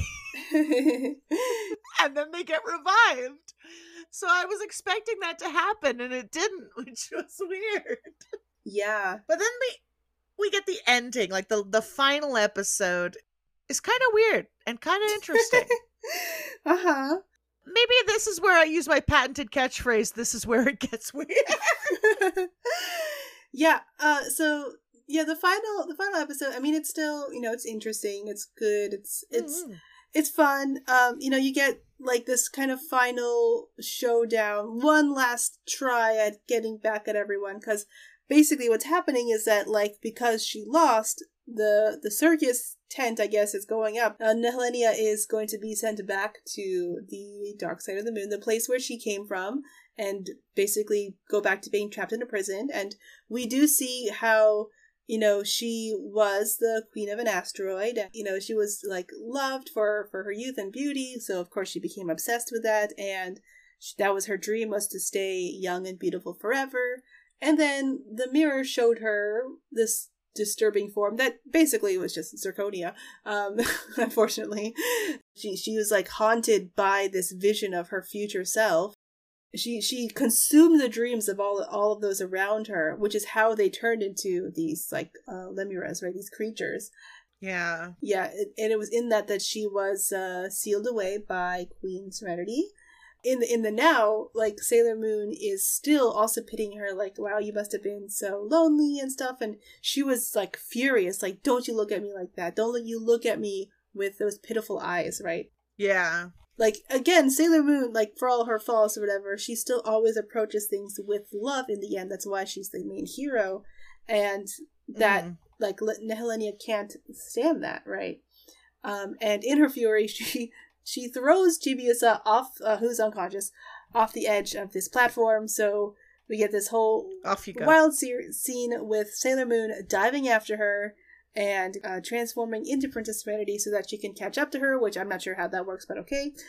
hmm I was expecting wings. I was expecting, uh, you know, sometimes it's the end of a magical girl show. You get wings for no sure, reason. yeah, yeah. Like, I watch Sympho Gear. I'm used to wings for no reason. Sure. But dress fly? Okay. yeah, All right. whatever. Dress fly. I Whatever. okay. um, so it's like, I guess maybe it's like the purest form of herself, whatever. But like, it's what she needs to catch up to her. She does, but Chibiusa's still unconscious, so she's like, you know, begging for her to wake up. And yeah, it's a very close call, but they do. Uh, she wakes up, Yeah. and the golden crystal helps them to land on Earth safely. Yeah. So everything's okay. No splat, thank God. Um, No splat. That would have been a hell of an ending. yeah, she was still clutching the golden crystal, which Sailor Moon can't activate on her own. yes, yes. Hmm. So she's like, I need you to wake up because I can't use the crystal on my own. And if we don't use the crystal, we are defo gonna die. Yes, yes. Meanwhile, Nehelenia doesn't quite go. She does uh, put herself back in her little mirror um, so she can be beautiful again, and it floats away, which is important to the very beginning of the next season. Listen to that episode to find out Mhm. more. um, and Mhm, uh, mhm. yeah, then after everything, you know, because everything is back to normal, that means the world of Elysion is okay. So Elios can leave, and yeah, and that's the end of the, the series. So Yeah, that's the end of yeah. it. Is there anything else that you wanted to point out or bring up regarding the series in general? Oh, here's the thing. There's a lot of romance, and there's a lot of romance with children, which is weird. Which I get though, because like the characters are 15, and when you're 15 and you're a person who experiences romantic attraction, Mhm. the world is very suddenly alive with like possibilities that you do not think about. but one thing that I found actually approached it with any degree of like sensitivity is Shingo's crush on Ami. Mm, yes. Yes. because like she's kind and gentle with him. She's clearly not romantically interested in him, Right. but she's not like awkward with him. Mm-hmm. And like she treasures him as a friend. She says as much. And it's like I kind of wish the rest of the age gap relationships were treated as kind of delicately as that one was. Cuz they're hit or miss, but that was actually a really good episode. Yeah. Saying something that that's the episode with the young boy pursuing an older girl. Yeah. Oh, yeah, you're not wrong. Mm. That's the only time. It's also the episode where Tiger's Eye strikes out the hardest. yes, yes. Um, that guy sucks. it's so interesting, and like he feels threatened by Shingo, which is very funny because it's like that's a kid, but okay, it's whatever.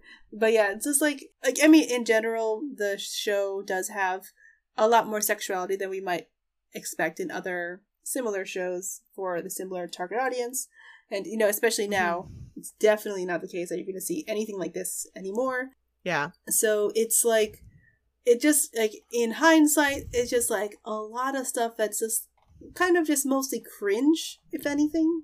Yeah. Yeah, that's there's a lot of ooh Yeah. when you're watching the original Sailor Moon now. Mhm, mhm. Yeah, like the the episode where uh, Mamoru's friends meet Usagi and Chibiusa for the first time, and they're just like totally whatever about about like the fact that their friend who's also in college has a 15 year old girlfriend. Like no one questions it or is like, "Hey, what's up with that?" Like after the fact, like no, no it's just uh, I mean, for one thing, the, the woman who's there who does uh, have a crush on Mamoru is like not threatened by Usagi, which is interesting. But then later figures it out that like, oh yeah, no, she's actually seriously like his girlfriend. How nice for them. Which is like, I'm not Yeah. sure about that. And she also figures out that Usagi is Sailor Moon. mm-hmm. Um, because when Sailor Moon is in mortal peril, Mamoru is calling out Usako, his pet name for her. Yes. and Saori's awake during this. And so the reason she gives up on Mamoru is not because he's dating a 15 year old, but because she feels she can't compete with a magical girl. I mean, fair, fair. Fair, but like he's dating a 15 year old. yes no it's so it's it's always we every time we talk about this because it, it happens in the main series here this is the original adaptation yeah, it's never good. and it happens in pgsm which we also talked about on that episode Yes. uh, it's just uh it's it's always just like did we really need this was this part of him like ness this this change necessary because he is a high school student which is still like not great um but he is a high school student in the comic and therefore in the crystal version etc yeah. which is like again it's not great but it's better it's not better than him being a literal adult again just because it would be cool to for him to drive a car is the Yeah. reason I like it's- Mamoru best in stars. because he's not around Yeah. I see. I don't like him. I openly don't like him. Uh, That's fair. he has a couple moments in supers because he's good with kids. Mm-hmm. So there's a couple moments where it's like the episode where everyone's kind of trying to get to the bottom of what's going on with Chibiusa and her crush. They can tell she has a crush. They can't tell that it's on a horse. But like he t- he talks to her respectfully. He talks to her like she's older than she is. Like mm-hmm. and yeah, he does get the privilege of being the cool dad because he doesn't have to deal with taking care of her day by day and stopping her from doing nonsense. But, like, there are a couple scenes where I'm like, you know, if Usagi and the others would, t- well, if Usagi mostly would talk to Chibiusa the way he does, they wouldn't have as many fights. Mm. yeah, for sure. Because one kind of defining trait about Chibiusa is that she's kind of, she's kind of mature for her age. Yes. Or at least she fancies herself very mature for her age. yeah. and she does not respond well to being treated like a kid but she responds Mhm. extremely well to like the girls or to Mamoru because they typically don't talk to her like she's a kid. Mm-hmm. It's an interesting character trait she has where she's like Mhm. very convinced. I mean, I don't think that's necessarily just for her. yeah. Because like Oh, that's like a thing with kids in general. Is like if you talk to them like they're not necessarily like they're adults, but like not like like don't baby them. Like Yeah. treat them like uh, like you know they're individuals or other humans. It's like you know generally going to work out well. Like if Yeah. you try to meet them at their level, you know. Absolutely. I'm a I'm a huge kid liker. I love them. And it's just much more fun to talk to them on their level. mm-hmm. It's just much more fun that way. and I think it's it's not just that Chibiusa wants to be considered adult. It's that like if you compare her to the other little kid characters, she kind of is a little bit more mature than they are. Yeah, yeah. Like Mm. you compare her to her friends and she's kind of she's learning a little bit more restraint. She's learning to be a little more introspective than her peers are. Like Hmm. you can say that actually for her age she's pretty mature. She's still Yeah. a kid, so she's not a mature person. But for her age, she's she's got a lot of grown-up character traits. So seeing Hmm. Mamoru kind of recognize and speak to those traits are moments when I'm like, okay, this guy gets it. Yeah. I think that's everything we have to talk about. Yeah, I think we're good. yeah. This is such a weird season. it really is but but it was it's been a delight to discuss um so Yeah. yes with with all of that we are down to the final question so Final question. yes kat what do you hope to see in the future of the magical girl genre I alluded to this earlier, but I love ensemble series um because when I was growing up as a little girl, most shows only had one girl character. That character had to be hyper competent, usually the smartest one, and was usually kind of a jerk, like sassy to the point of why would anyone talk to you? hmm. And there was really only one mode of strong protagonist femininity presented to me when I was a kid.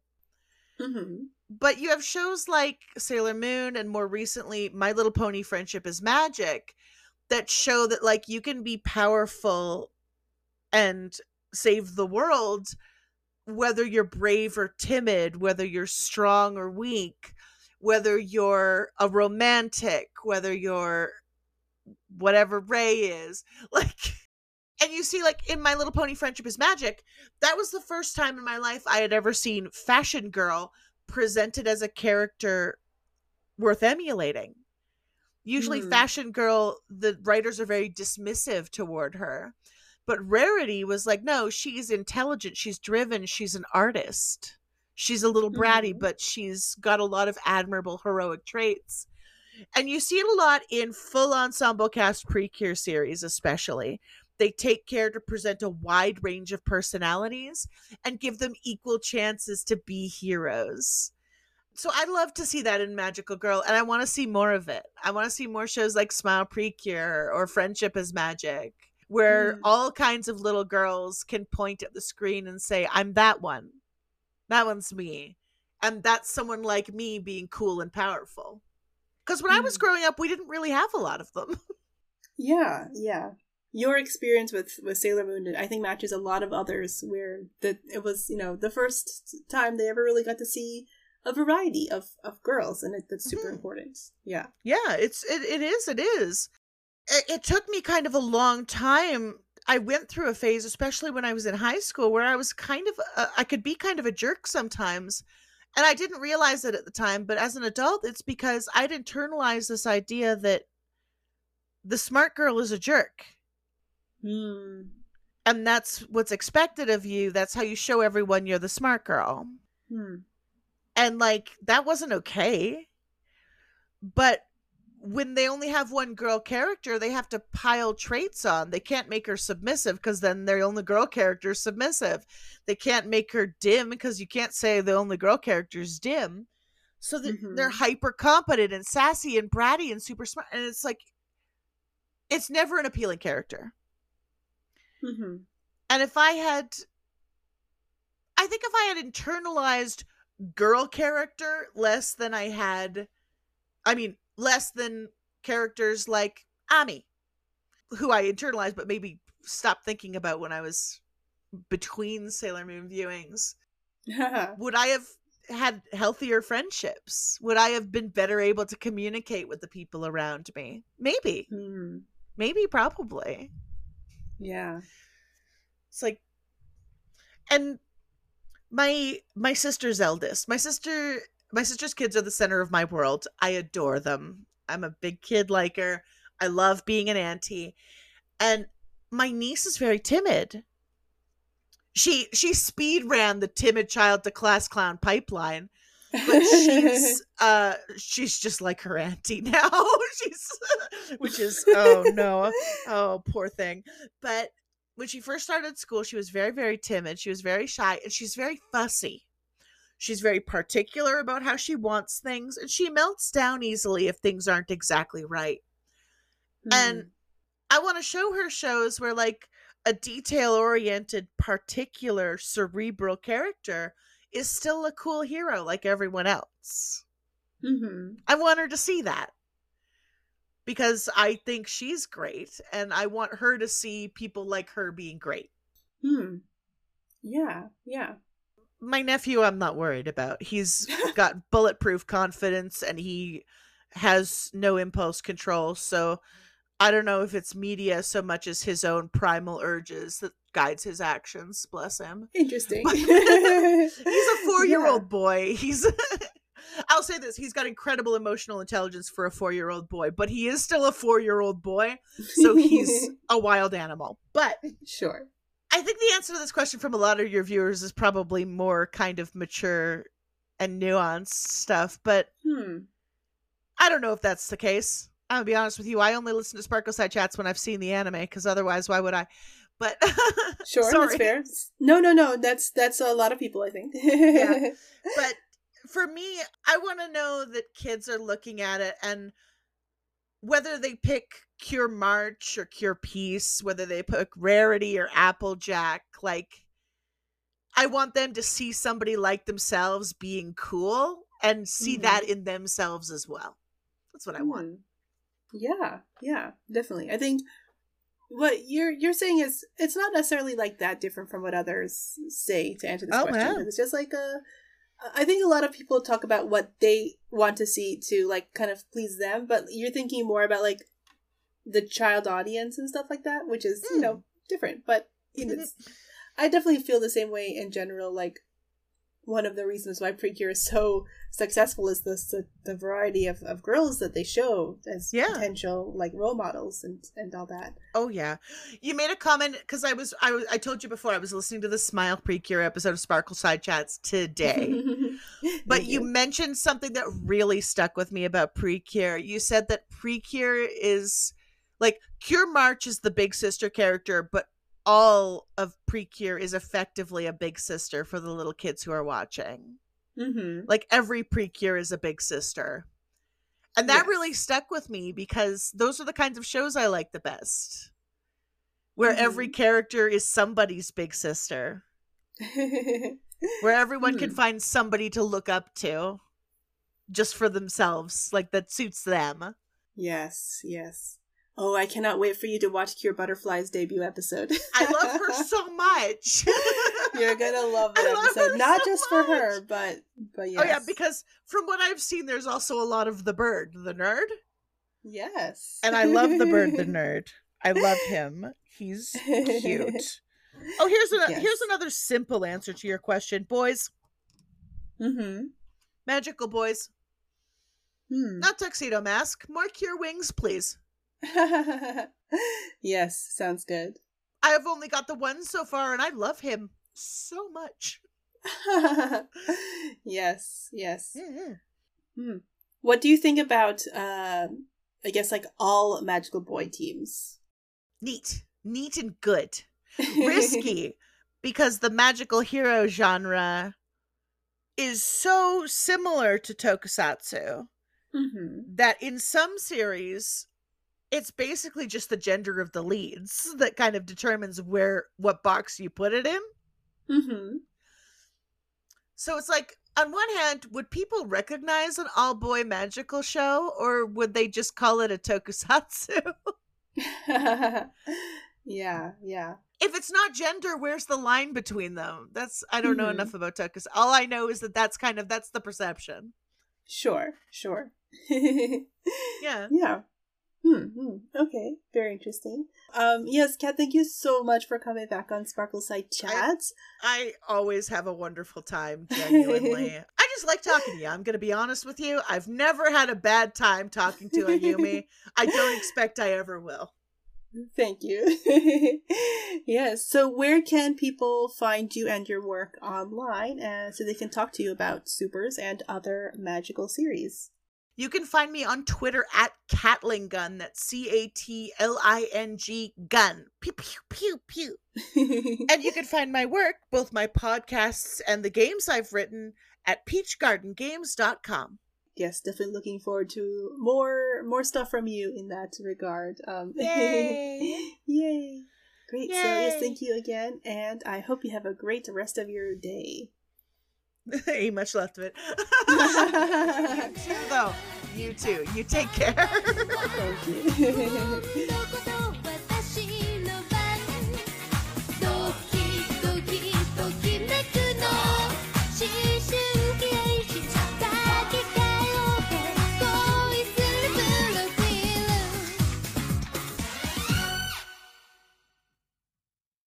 Whether this was your first or last time listening, thank you so much for checking out this episode of Sparkleside Chats with Magical Girl Ayu.